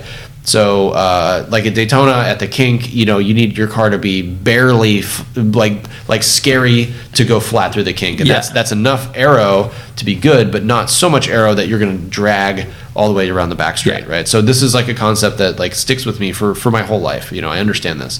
So uh, I'm going through, you know, and I do some downforce things. I finished, I think we finished like third or fourth in the race, and I was like really happy about that. I was like, hey, I like like almost podiumed at Spa. That's pretty Yeah. cool, you know. Um, and uh, you know so it, like things like that make sense to, to the person that comes into racing later Yeah. because they don't have this feel that they're used to they're just following directions and they just Yeah. do something that their expert person is telling them to do and that's something you can't necessarily do in baseball because you have to sort of enlist and go through the ranks whereas um, you can actually uh, take life lessons into racing a, a business approach like Yes. you know like uh, uh, you know some of the guys that we know that have become very good um, Well, it's resource conservation. Yeah. It's relationships. You know, you want to manage your tires over the course of a weekend, right? Mm-hmm. So then you figure out, okay, are we designing our car to be fast on like the 20th lap of the tire and feel good there, or the first lap of the tire when Yeah. it's perfect? And if your car sucks and gets worse throughout the stint, it's harder to drive. You're more likely to make a mistake. And it's just like you see that in pro am racing all the time. If there's like a window of the last five or eight minutes of that am driver stint, that's when that's when it's carnage. That's so if you carnage. survive that and then you you save fuel right you get to move up through the field because Yeah. everybody else has to pit you know and then you you gain four or five spots because of a yellow flag because of perfect timing you know kind of like the uh, uh, incident with uh, fernando at singapore Yeah. forever ago right with flavio so it's like uh, Yeah. maybe an intentional Yeah. crash and then an intentional Yeah. yellow and then fernando stays out there and Yeah. moves up 10 spots I So- mean, it's, you you look at it's like the Wayne Wayne Taylor's ability to win Daytona. They just know strategy wise. Even half the time they haven't had the fastest car, but At just- Daytona at specifically, Daytona 'cause it's its own specifically, animal. He just knows it. They just do it, and they do. it. Um, how you know in racing, every driver, even the most the the quietest ones. I mean, there's there's uh, it was a bit of a wild wild west before social media and Mm-hmm. everyone could see everything the whole time. But you know, racing has always attracted girls. It's you know the group. It, it's got, it's a bit of the fighter pilot mentality. You know, Stirling Moss said, you know, I used to go in the bar chap and tell them I might not live the next day. Yeah. You know. Yeah. And he said it always meant I got a little bit of love. You know, and um, you can't really use that one in baseball, can you? You can't really say, you know, I mean, I could get hit in the head, but uh, the odds of dying in baseball are probably, you know, that's not one of the risks yeah. that, that you factor in. Do, girls were a distraction to you or not? Uh, no, not really. I, I think like I was a little bit of a late bloomer in some senses, so I didn't really chase chicks when I was younger. I always had a steady girlfriend, and it wasn't really until, um, you know, I mean, it was always like steady girlfriends the whole way through. Yeah. So I always felt like if I set my standards high enough, I'll end up with the best one of whatever I whatever Yeah. I can possibly get to, Yeah. and I just want to hold out for that. I had other teammates that were just like, my goal is putting up numbers on the scoreboard, and I was like. I want to have like the hottest chick that I can get Yeah. at whatever game I have at that point. And so in order to do that, I need to like maybe be more like a sniper and not like a flamethrower, Yeah, you know? yeah. And so that's kind of the way I looked at it. Um, but I think, you know, social media, I, I was like the first, you know, generation of players that, that I, I, I was at the very end of the steroid era, right? They started testing Okay. for steroids in 05. That was my rookie year. So I played against guys that were, and we got tested all the way through the minors, right? So I had seen guys go on and off steroids and seen that, right? And then in like 2008, Twitter comes out. So then you start to see like this public persona thing come out, Yeah. and then you have guys that are out there and they have followings and they have audiences and they have people like sponsoring them to tweet certain things. Yeah. And the social media thing became a little bit of a distraction. And then somewhere along the way, along that same period of time, that's when catfishing became a thing. Yeah. So then the funniest story I have about this, this is so great. I had this girl in uh, Texas pretend she was using pictures from like a telenovela girl, and she was pretending to be somebody. And then uh, was like, "Oh, I'm sick. You know, I can't make it. I want to meet up with you. Da da da da. But I can't make it. Da da da."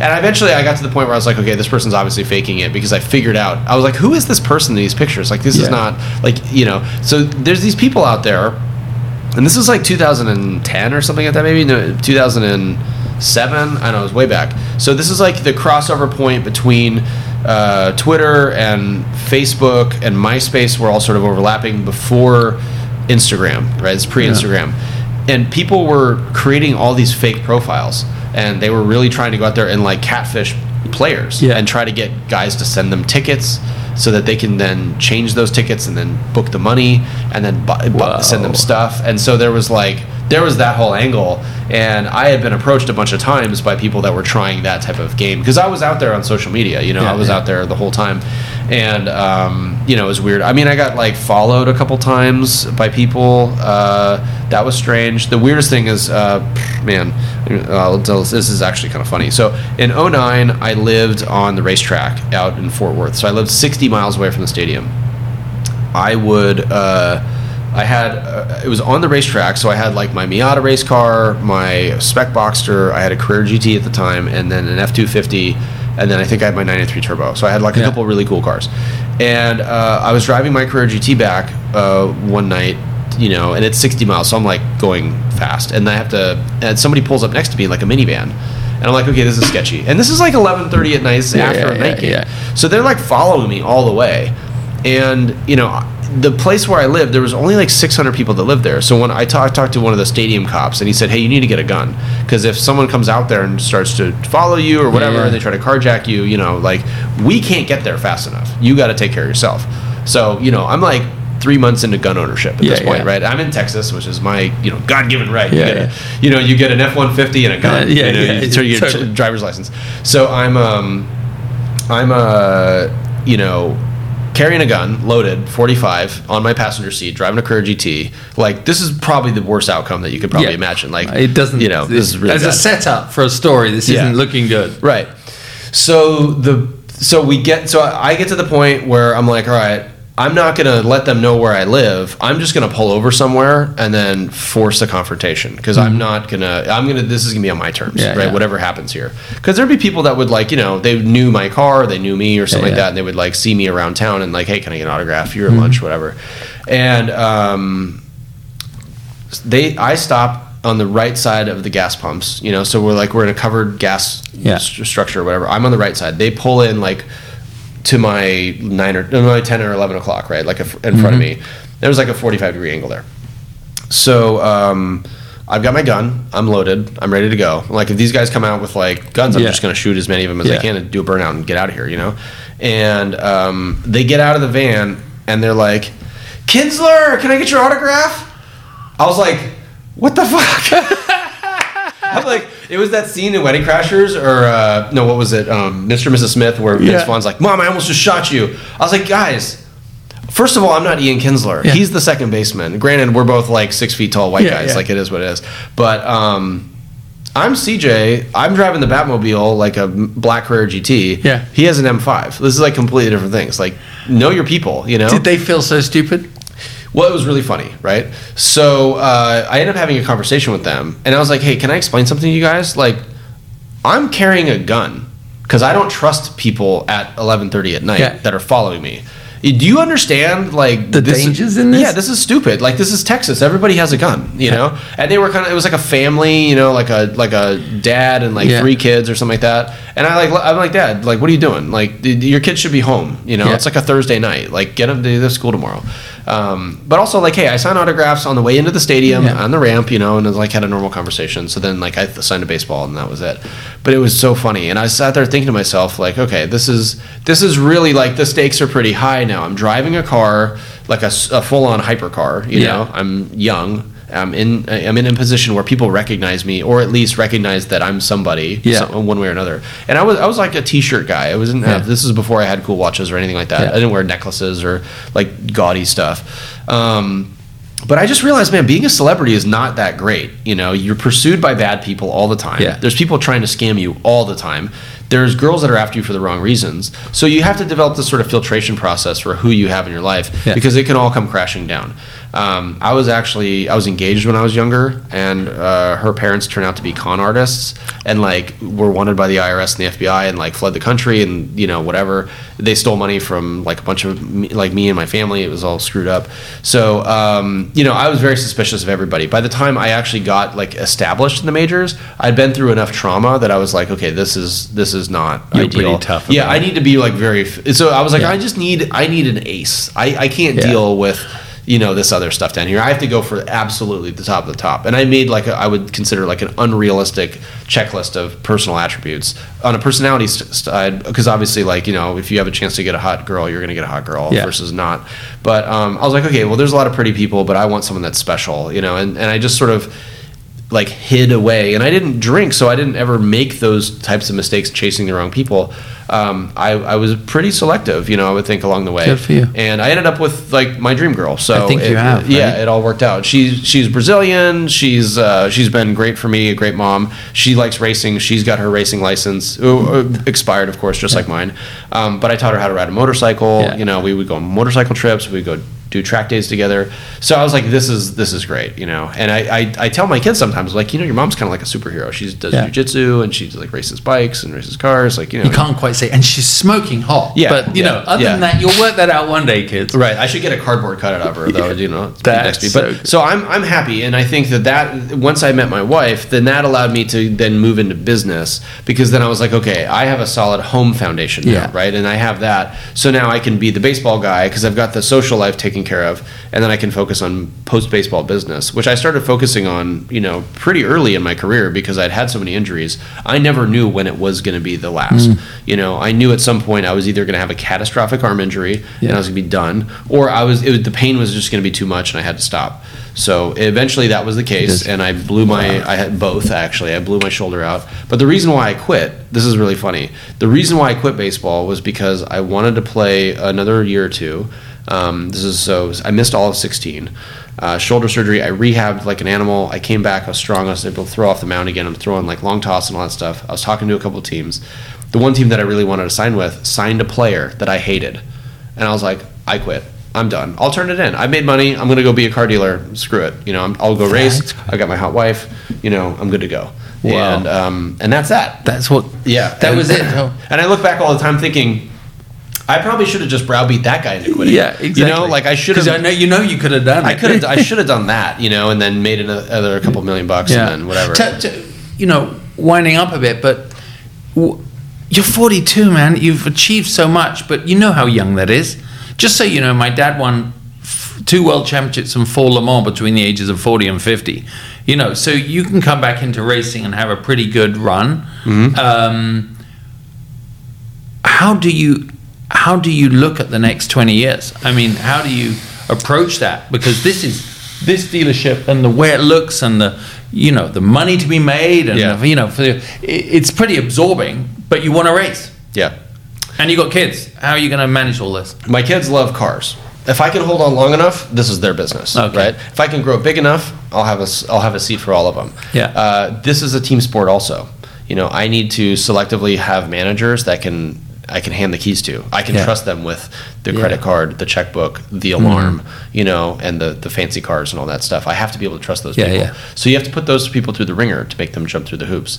Um, business wise, right? Yeah. Obviously, the bigger the business is, I mean, the perfect example currently is Ben Keating. Ben Keating is the model, right? Yeah. He's the guy that's taken his relationships and his his acumen and his work ethic, and he's turned his business into a machine, and it churns out enough money that he can go race. And I don't think anybody that works for Ben is like, "Hey, man, maybe put the race cars away." No. Nobody in their right mind would say that to him because No. the stores are all doing good. He's centralized in Texas, so he has his base. You know what I mean? And that's his thing. And he's got good relationships through Riley and all these other guys over the years that he's worked and he's he's spent money on it, obviously, but he's done all Yeah, these things yeah. the right way.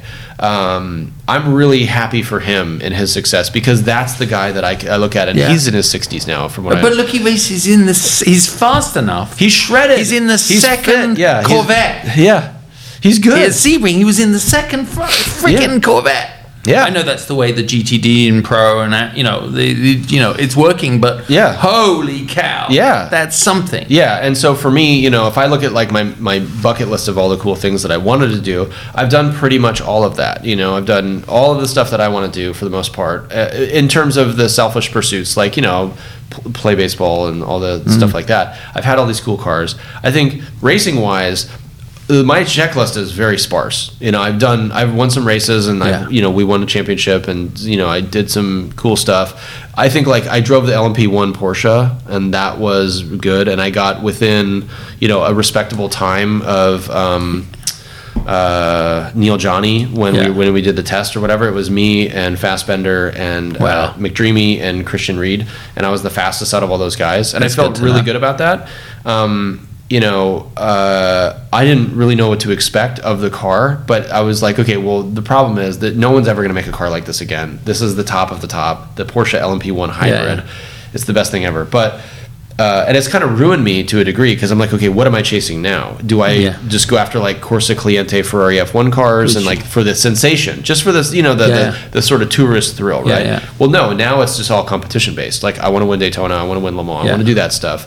My old team that I sold, uh, they won Petit Le Mans last year, you know, in the in the NSX, and I'm super proud of them, and I was like really happy for them. Um, those guys, the the people that we built that team. Um, they they are successful they're sustainable they're running their business they're doing their thing. And i think about it from a standpoint of you know okay so who now is my model as a driver to, to like climb up or whatever?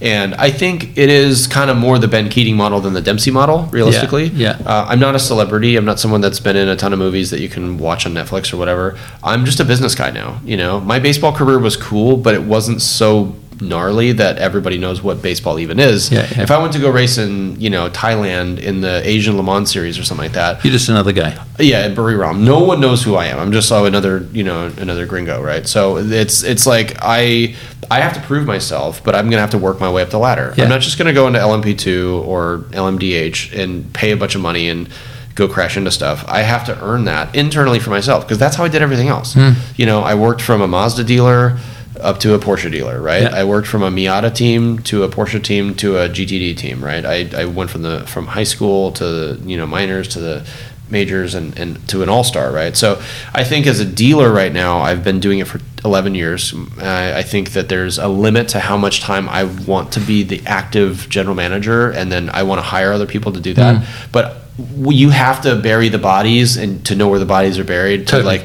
to coach other people right? So once I like i have i'm building like a manual right now like just a sort of this is how you run a car dealership and i'm building that internally. And so then i can sort of hand that to someone and say hey let's look at page 33 let's talk about this Wow. story from when i bought a lambo that i lost my Yeah. ass on.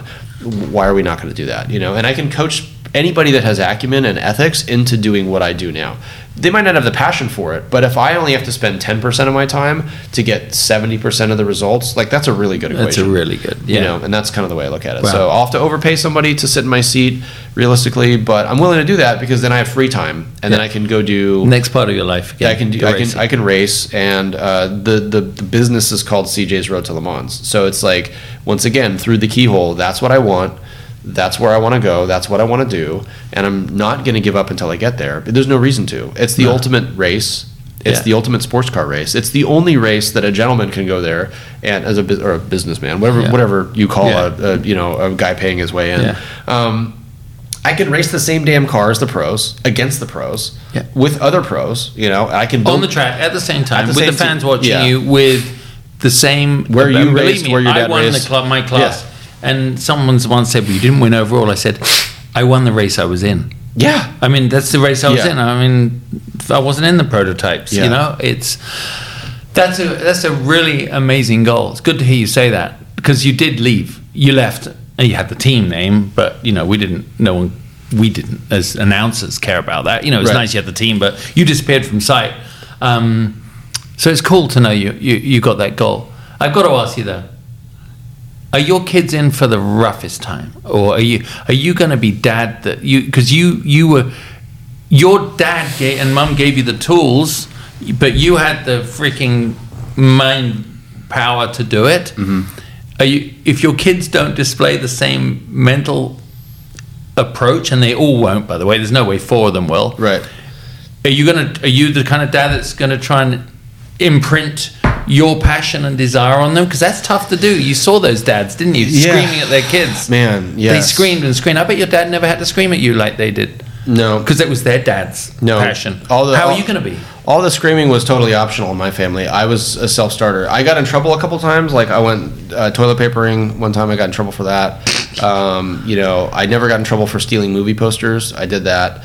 Um, I just am a big fan of movies, you know. Yeah, so yeah. like uh, we go to the bus stops, Allen wrench, just take the thing out and like so put it cool, up on our yeah. wall. You know, whatever. That's kind of kind of harmless. I mean, what's a poster cost? Like fifty bucks.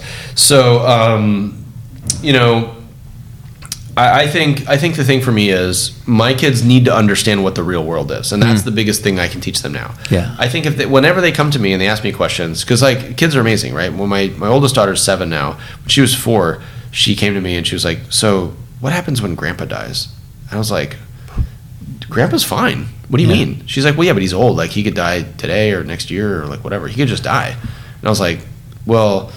I mean, you know, and then a couple months later, she's like, "Hey, so how does the baby come out of mommy's tummy?" You Yeah, know, yeah. so these questions that I'm ha- that I'm helping shape, I don't even remember having those conversations with my parents. I don't. Uh, I, so I, at some point, I understood it, but I don't remember like when it happened. So the key for me is just sort of just keep them in that zone where I keep them in a real world, you know, and I show them real world stuff.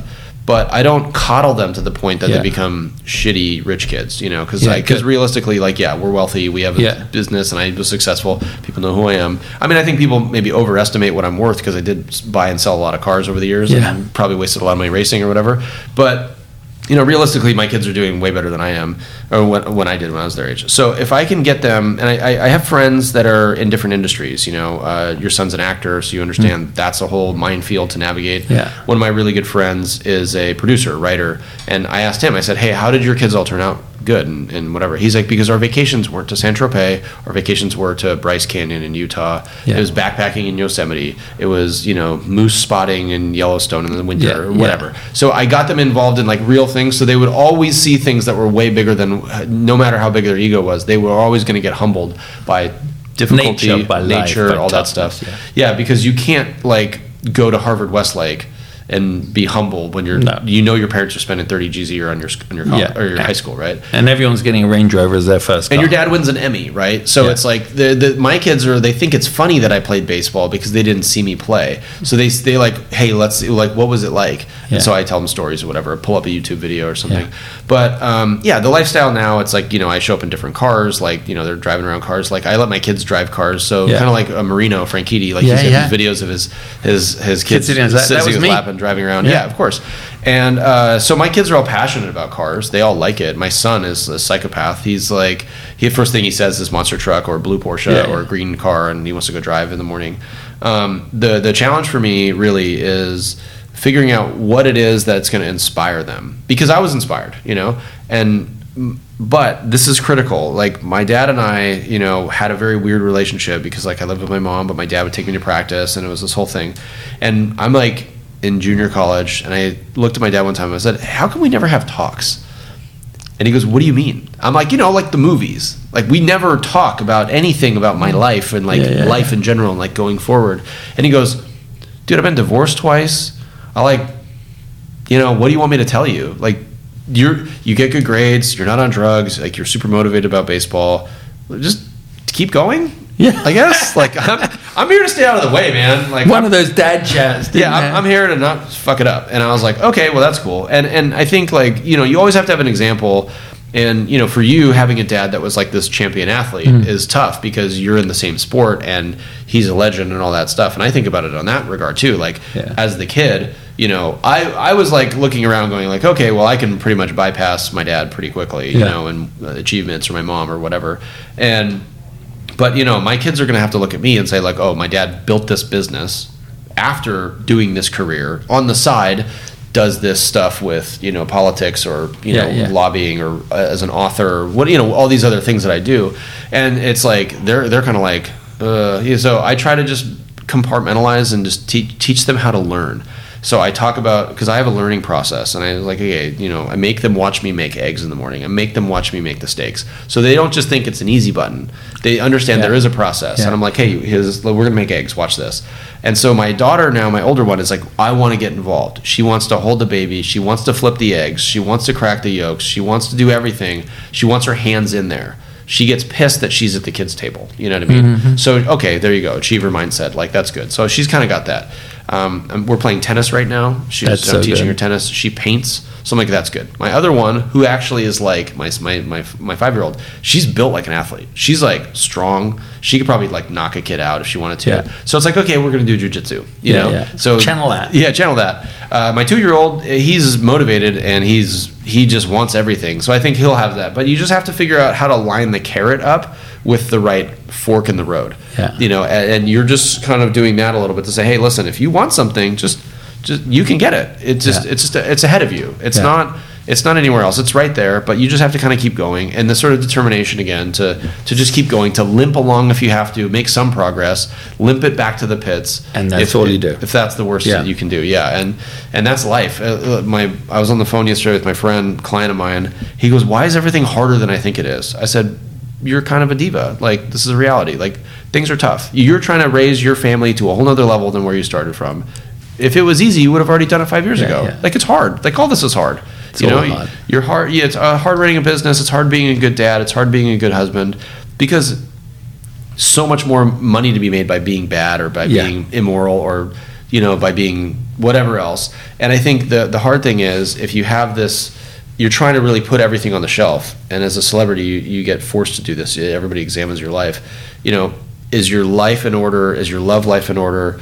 Is your money in order? Do you have a bad habit that you can just get rid of? Because like i and like the ego thing for me it's real. Like, everybody has an ego. But for me i look at it like is it possible that i could maybe live the best self-made life that anyone's ever lived and like people go like dude look at all the shit this guy actually did you know Yeah, yeah. and then when i die which it might be tomorrow it might be 50 years from now might, who knows about microchips could be forever but like man if i get to go from shark diving cool dad straight edge guy with you know morals uh, wrote a book did some TV stuff, you know, pitched in the World Series, made the All Star team, married married his dream girl, drove the LMP one car, flew an F sixteen, uh, you know, shot for the Wall Street Journal, like I don't know, like you know, met the president, like uh, all this stuff. I'm like, yeah, this sounds like a rad life, Yeah. you know. And like, granted, Tom Cruise probably is like the ultimate uh, embodiment of this, or maybe somebody like Schwarzenegger or whatever,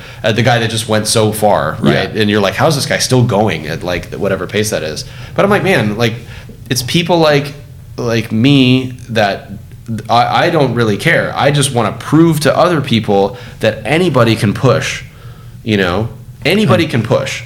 how far can you get? Well, yeah, there's some luck involved. There's some health involved. There's some, but it's also some strategy involved, Yeah. right? And if you strategize right, you'll go farther than if you don't. And if you go with the flow, you're not going to make it No. because dead bodies go down the river. So do the mm. logs like when they get cut you've down. Got right? to, you've got to push. you got to push and if and pushing becomes a habit it, it hurts other people around you. It pushes people away. It is difficult. You have to have tough conversations. Hey i'm going to be gone for this. This is important. I need to do this.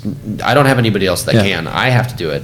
Um, but it's better that than you know um, I'm tuning somebody out because I, it's just me and the boys doing this other thing. And I have this whole theory called karmic gravity, where basically you know you have a sort of absolute value in terms of your life experience, and Yeah. depending on that value, like as a number of like things that you've done and thing and distance that you've traveled, and you know whatever, and the connections that you have to people that are important to you, and the quality of those interactions, uh, you can draw your dreams a little bit closer. You can open that keyhole up. You can focus more of that energy because you have been like building the momentum for the, the whole time, and so it's really, you know. Uh, it, it's really possible to go a little bit further than, than than you have gone, and even when you've gone to the limit, maybe you can go to the limit again. You know, and Yeah. and then it's not so much doing the one thing. It's like, can you do that? Can you get to that level, and then you're just at that level. Um, and as a driver, you know, I think you and I can both, you know, objectively look at a guy like Alonso or something that's driving in Formula One at his age. You know, he's my age, right? Yeah. He's like 41, 42 Yeah. years old. Lots of guys have retired in their mid 30s because physically they can't do it.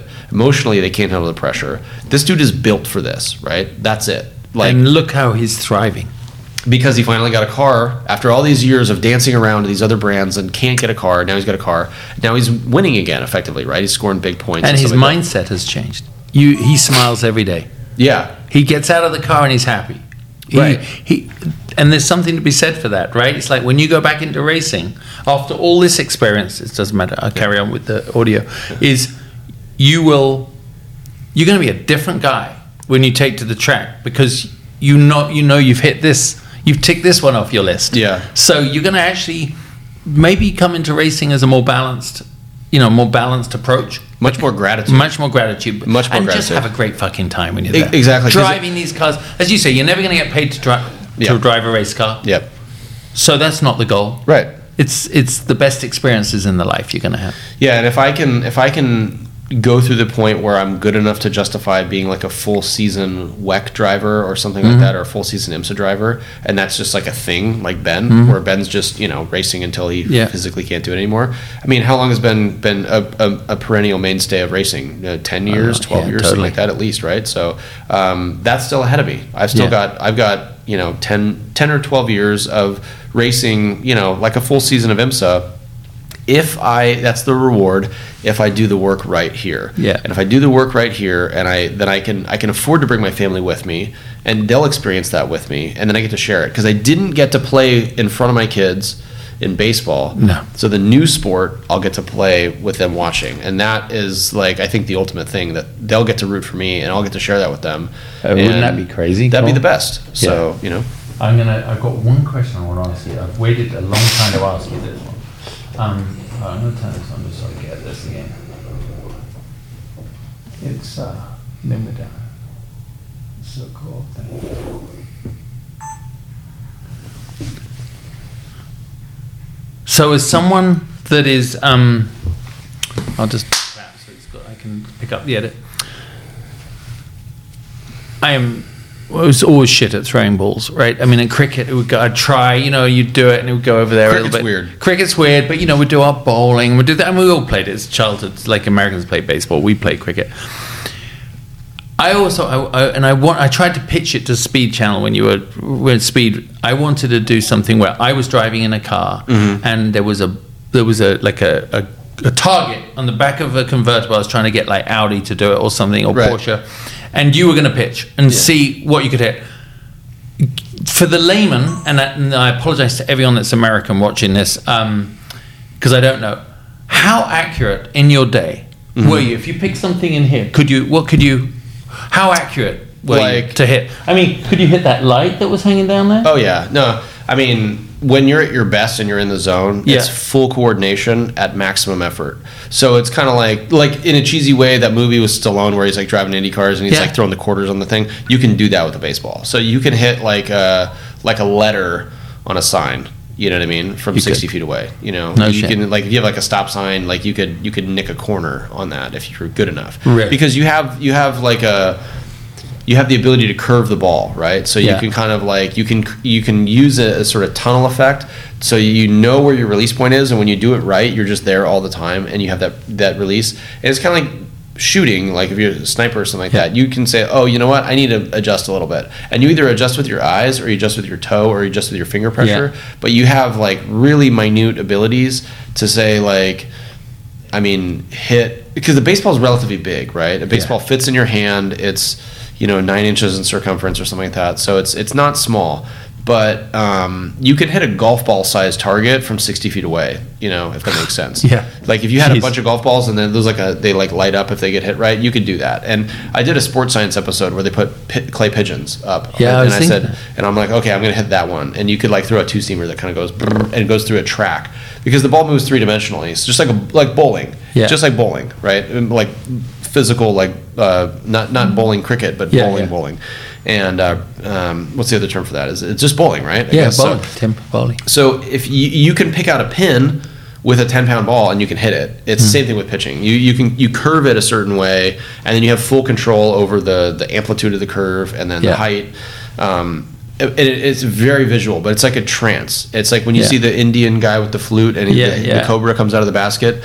It's uh, it's just like that. You get in a, in a rhythm, and you just see the catcher's mitt sort of like hanging in a way, and like Yeah. in, in in space, like a disembodied hand, and you're like, I'm putting it right there, and it's full effort, but it's so coordinated that it looks and feels very easy. And anybody that's ever hit like a tennis racket or a golf ball or anything like that knows when you really hit it clean, you almost don't feel it. You Yeah, just feel the, the transfer. It's the same thing with your body because when you what you're holding the ball while you're accelerating it, and then it flies out of your hand, and your hand speeds up slightly, and that's that's how you know you did it. So just like a basketball player shoots it, he's like, "That's it."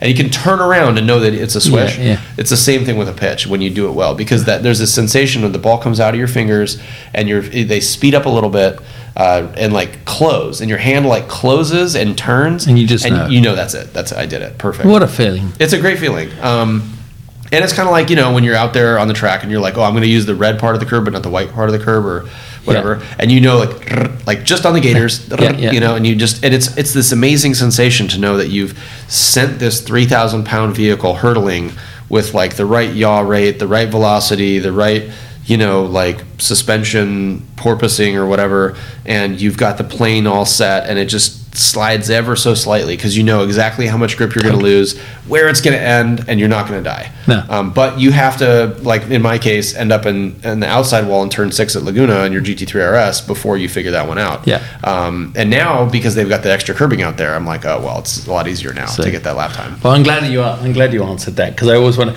I, I remember a movie. I can't even remember what movie. Some guy steals a kit bag or something, and the baseball player just throws, you know, throws a can or something, just takes the guy out. That's Like- actually Crocodile Dundee. Crocodile Dundee. Yeah. it? yeah. You I'm can like- do that. Yeah, I was like, okay, that would be pretty cool. I mean, I'd, I'd need to. I'd have to throw a barrel. uh, I did a TV show, okay, called The Mindy Project. Yeah. And they had me, this is right after I had like knee surgery. And um, so I'm on crutches, but they like take the crutches away for the Yeah, scene. yeah. And it's a wedding scene. And I'm mad at Mindy. I'm playing myself, and my agent is getting married or whatever. Yeah. And they're like, hey, you're going to throw a cupcake. And you're gonna hit her. I'm like, where do you want me to hit her? They're like, you can hit her from this far away. I'm like, well, she's only like 50 feet away Yeah. with a cupcake. Yeah, yeah. I'm not a professional cupcake tosser, but like I can make the adjustment, you know. Yeah, yeah. So they're like, just don't hit her in the hair, you know. But if Oh, you want to yeah. hit her in like the cheek or the chest or the neck or whatever, so I'm like, how many takes do I get? And they're like, i so I'm like, okay, get her out of the way, have somebody go up there, and I'm gonna try to like throw a cupcake at you. Yeah, because you I- don't know if it's going to disintegrate. yeah, you don't know. So I, I like dialed it in. I get like two or three throws. I'm cold. I'm like in a Yeah. suit, you know, with a tie on, and I'm like, oh yeah, I got it. And then like I nail her like right in the right in the face Yeah, with a yeah. cupcake in the TV show. And it's just one of those things where um, you can be really good at that type of stuff because it's like you do it maybe hundreds of thousands of times. in your life. Hundreds. maybe a million times. I threw a ball. So. Yeah, you just get used to it, Yeah. and it's kind of like uh, like certain tracks. You can close your eyes and you can picture yourself at you know uh, at like the entering the Porsche curves, Le Mans, Yeah. right? Because you did it at Totally. night with your life on the line. Totally. So when you bit, do, a bit like Tom Brady throwing that ball to Ricardo on the boat. Yeah. Everyone who doesn't know football is like, "Oh my god!" And then someone, a friend of mine who's big into football, said he could have been anywhere on the boat. He would have put it in his hands. All he had to do was close his hands when he got there. yeah, Right. yeah. That's how good you are. Yeah, and and that's like there's a there's a really famous video of Ichiro who's literally one of the best players of all time, and it, they put uh, they put a bat sitting like fat side down, and they put a ball on top of three different bats, and he had he was like standing there, and they they were doing this as some sort of stunt for either Nike or like you know I don't know some Japanese company or Yeah. something like that, and he like picks the ball up and it's on YouTube, and he just like throws it and hits the ball off the bat, hits the ball off the bat, hits the ball off the bat, and and people are like, how many takes was that? They're like, he didn't think we were filming. Oh fuck. Like he just did it, you know. Yeah. And it, it, so it's like, yeah, the guys that are the best at that level, it's just like the ballet. It's just like you know acting or something like that. People can get into that thing that makes that they're good at, and they can get there just like that. And it's it's amazing. Like you said, we were talking like you know, are you Raikkonen fast? You know what I mean? Yeah. Like yeah, that's how good you can be at that thing if your life evolves around that. And it's hard to dedicate yourself to that because life is fun and there's all, all these other things to do. But ultimately, I think that the rewards for me were in the delayed gratification. You know, waiting to get what I wanted. Yeah. You know, working to get what I really wanted, which is bigger. And so, the most important thing in your life is actually the hardest thing to get. You know, the the base level. You know, are you happy because you have a house? Are you happy because you have food? No, not necessarily. Like you just sort of you, you like you're happy when you achieve your full potential. And so if you focus on achieving your full potential, you'll just by default take care of all the other stuff. Because the only way to get to your full potential is to like iron out all the bad shit that you could be distracting yourself with and just get rid of it, you know, and just focus. There's some people that don't achieve their potential and they're so good they could have been better, you know, and those are that's tragic, you know. Played I'm, I'm plenty of those actually just sitting here right now, CJ, wishing we'd talked when I was 20. Yeah, well- no, but that's it, man. That's that's. It's very impressive talking to you. The story is not finished being written here. That's what I'm excited about. there's yeah. so much more. I'm only halfway through. Only halfway through. Well, thank you so much. Yeah, thanks, This sir. is great. Um, I'm gonna. I'd like to take a quick picture of you just Sure, by the yeah. window there. But that is fun, man. That was really good. Sorry, my phone's just been blown up. Well, thank you very much for listening or watching Life with Legends. Uh, I love doing it. And so don't forget to share the podcast to your friends if you did enjoy it. And thank you so much for your support. Also, remember, visit lifewithlegends.com to catch up on past episodes and check out what I think are some beautiful portraits I've taken of all my guests. Available for sale in limited edition prints. Anyway, guys, thanks so much. I look forward to you joining me again next week.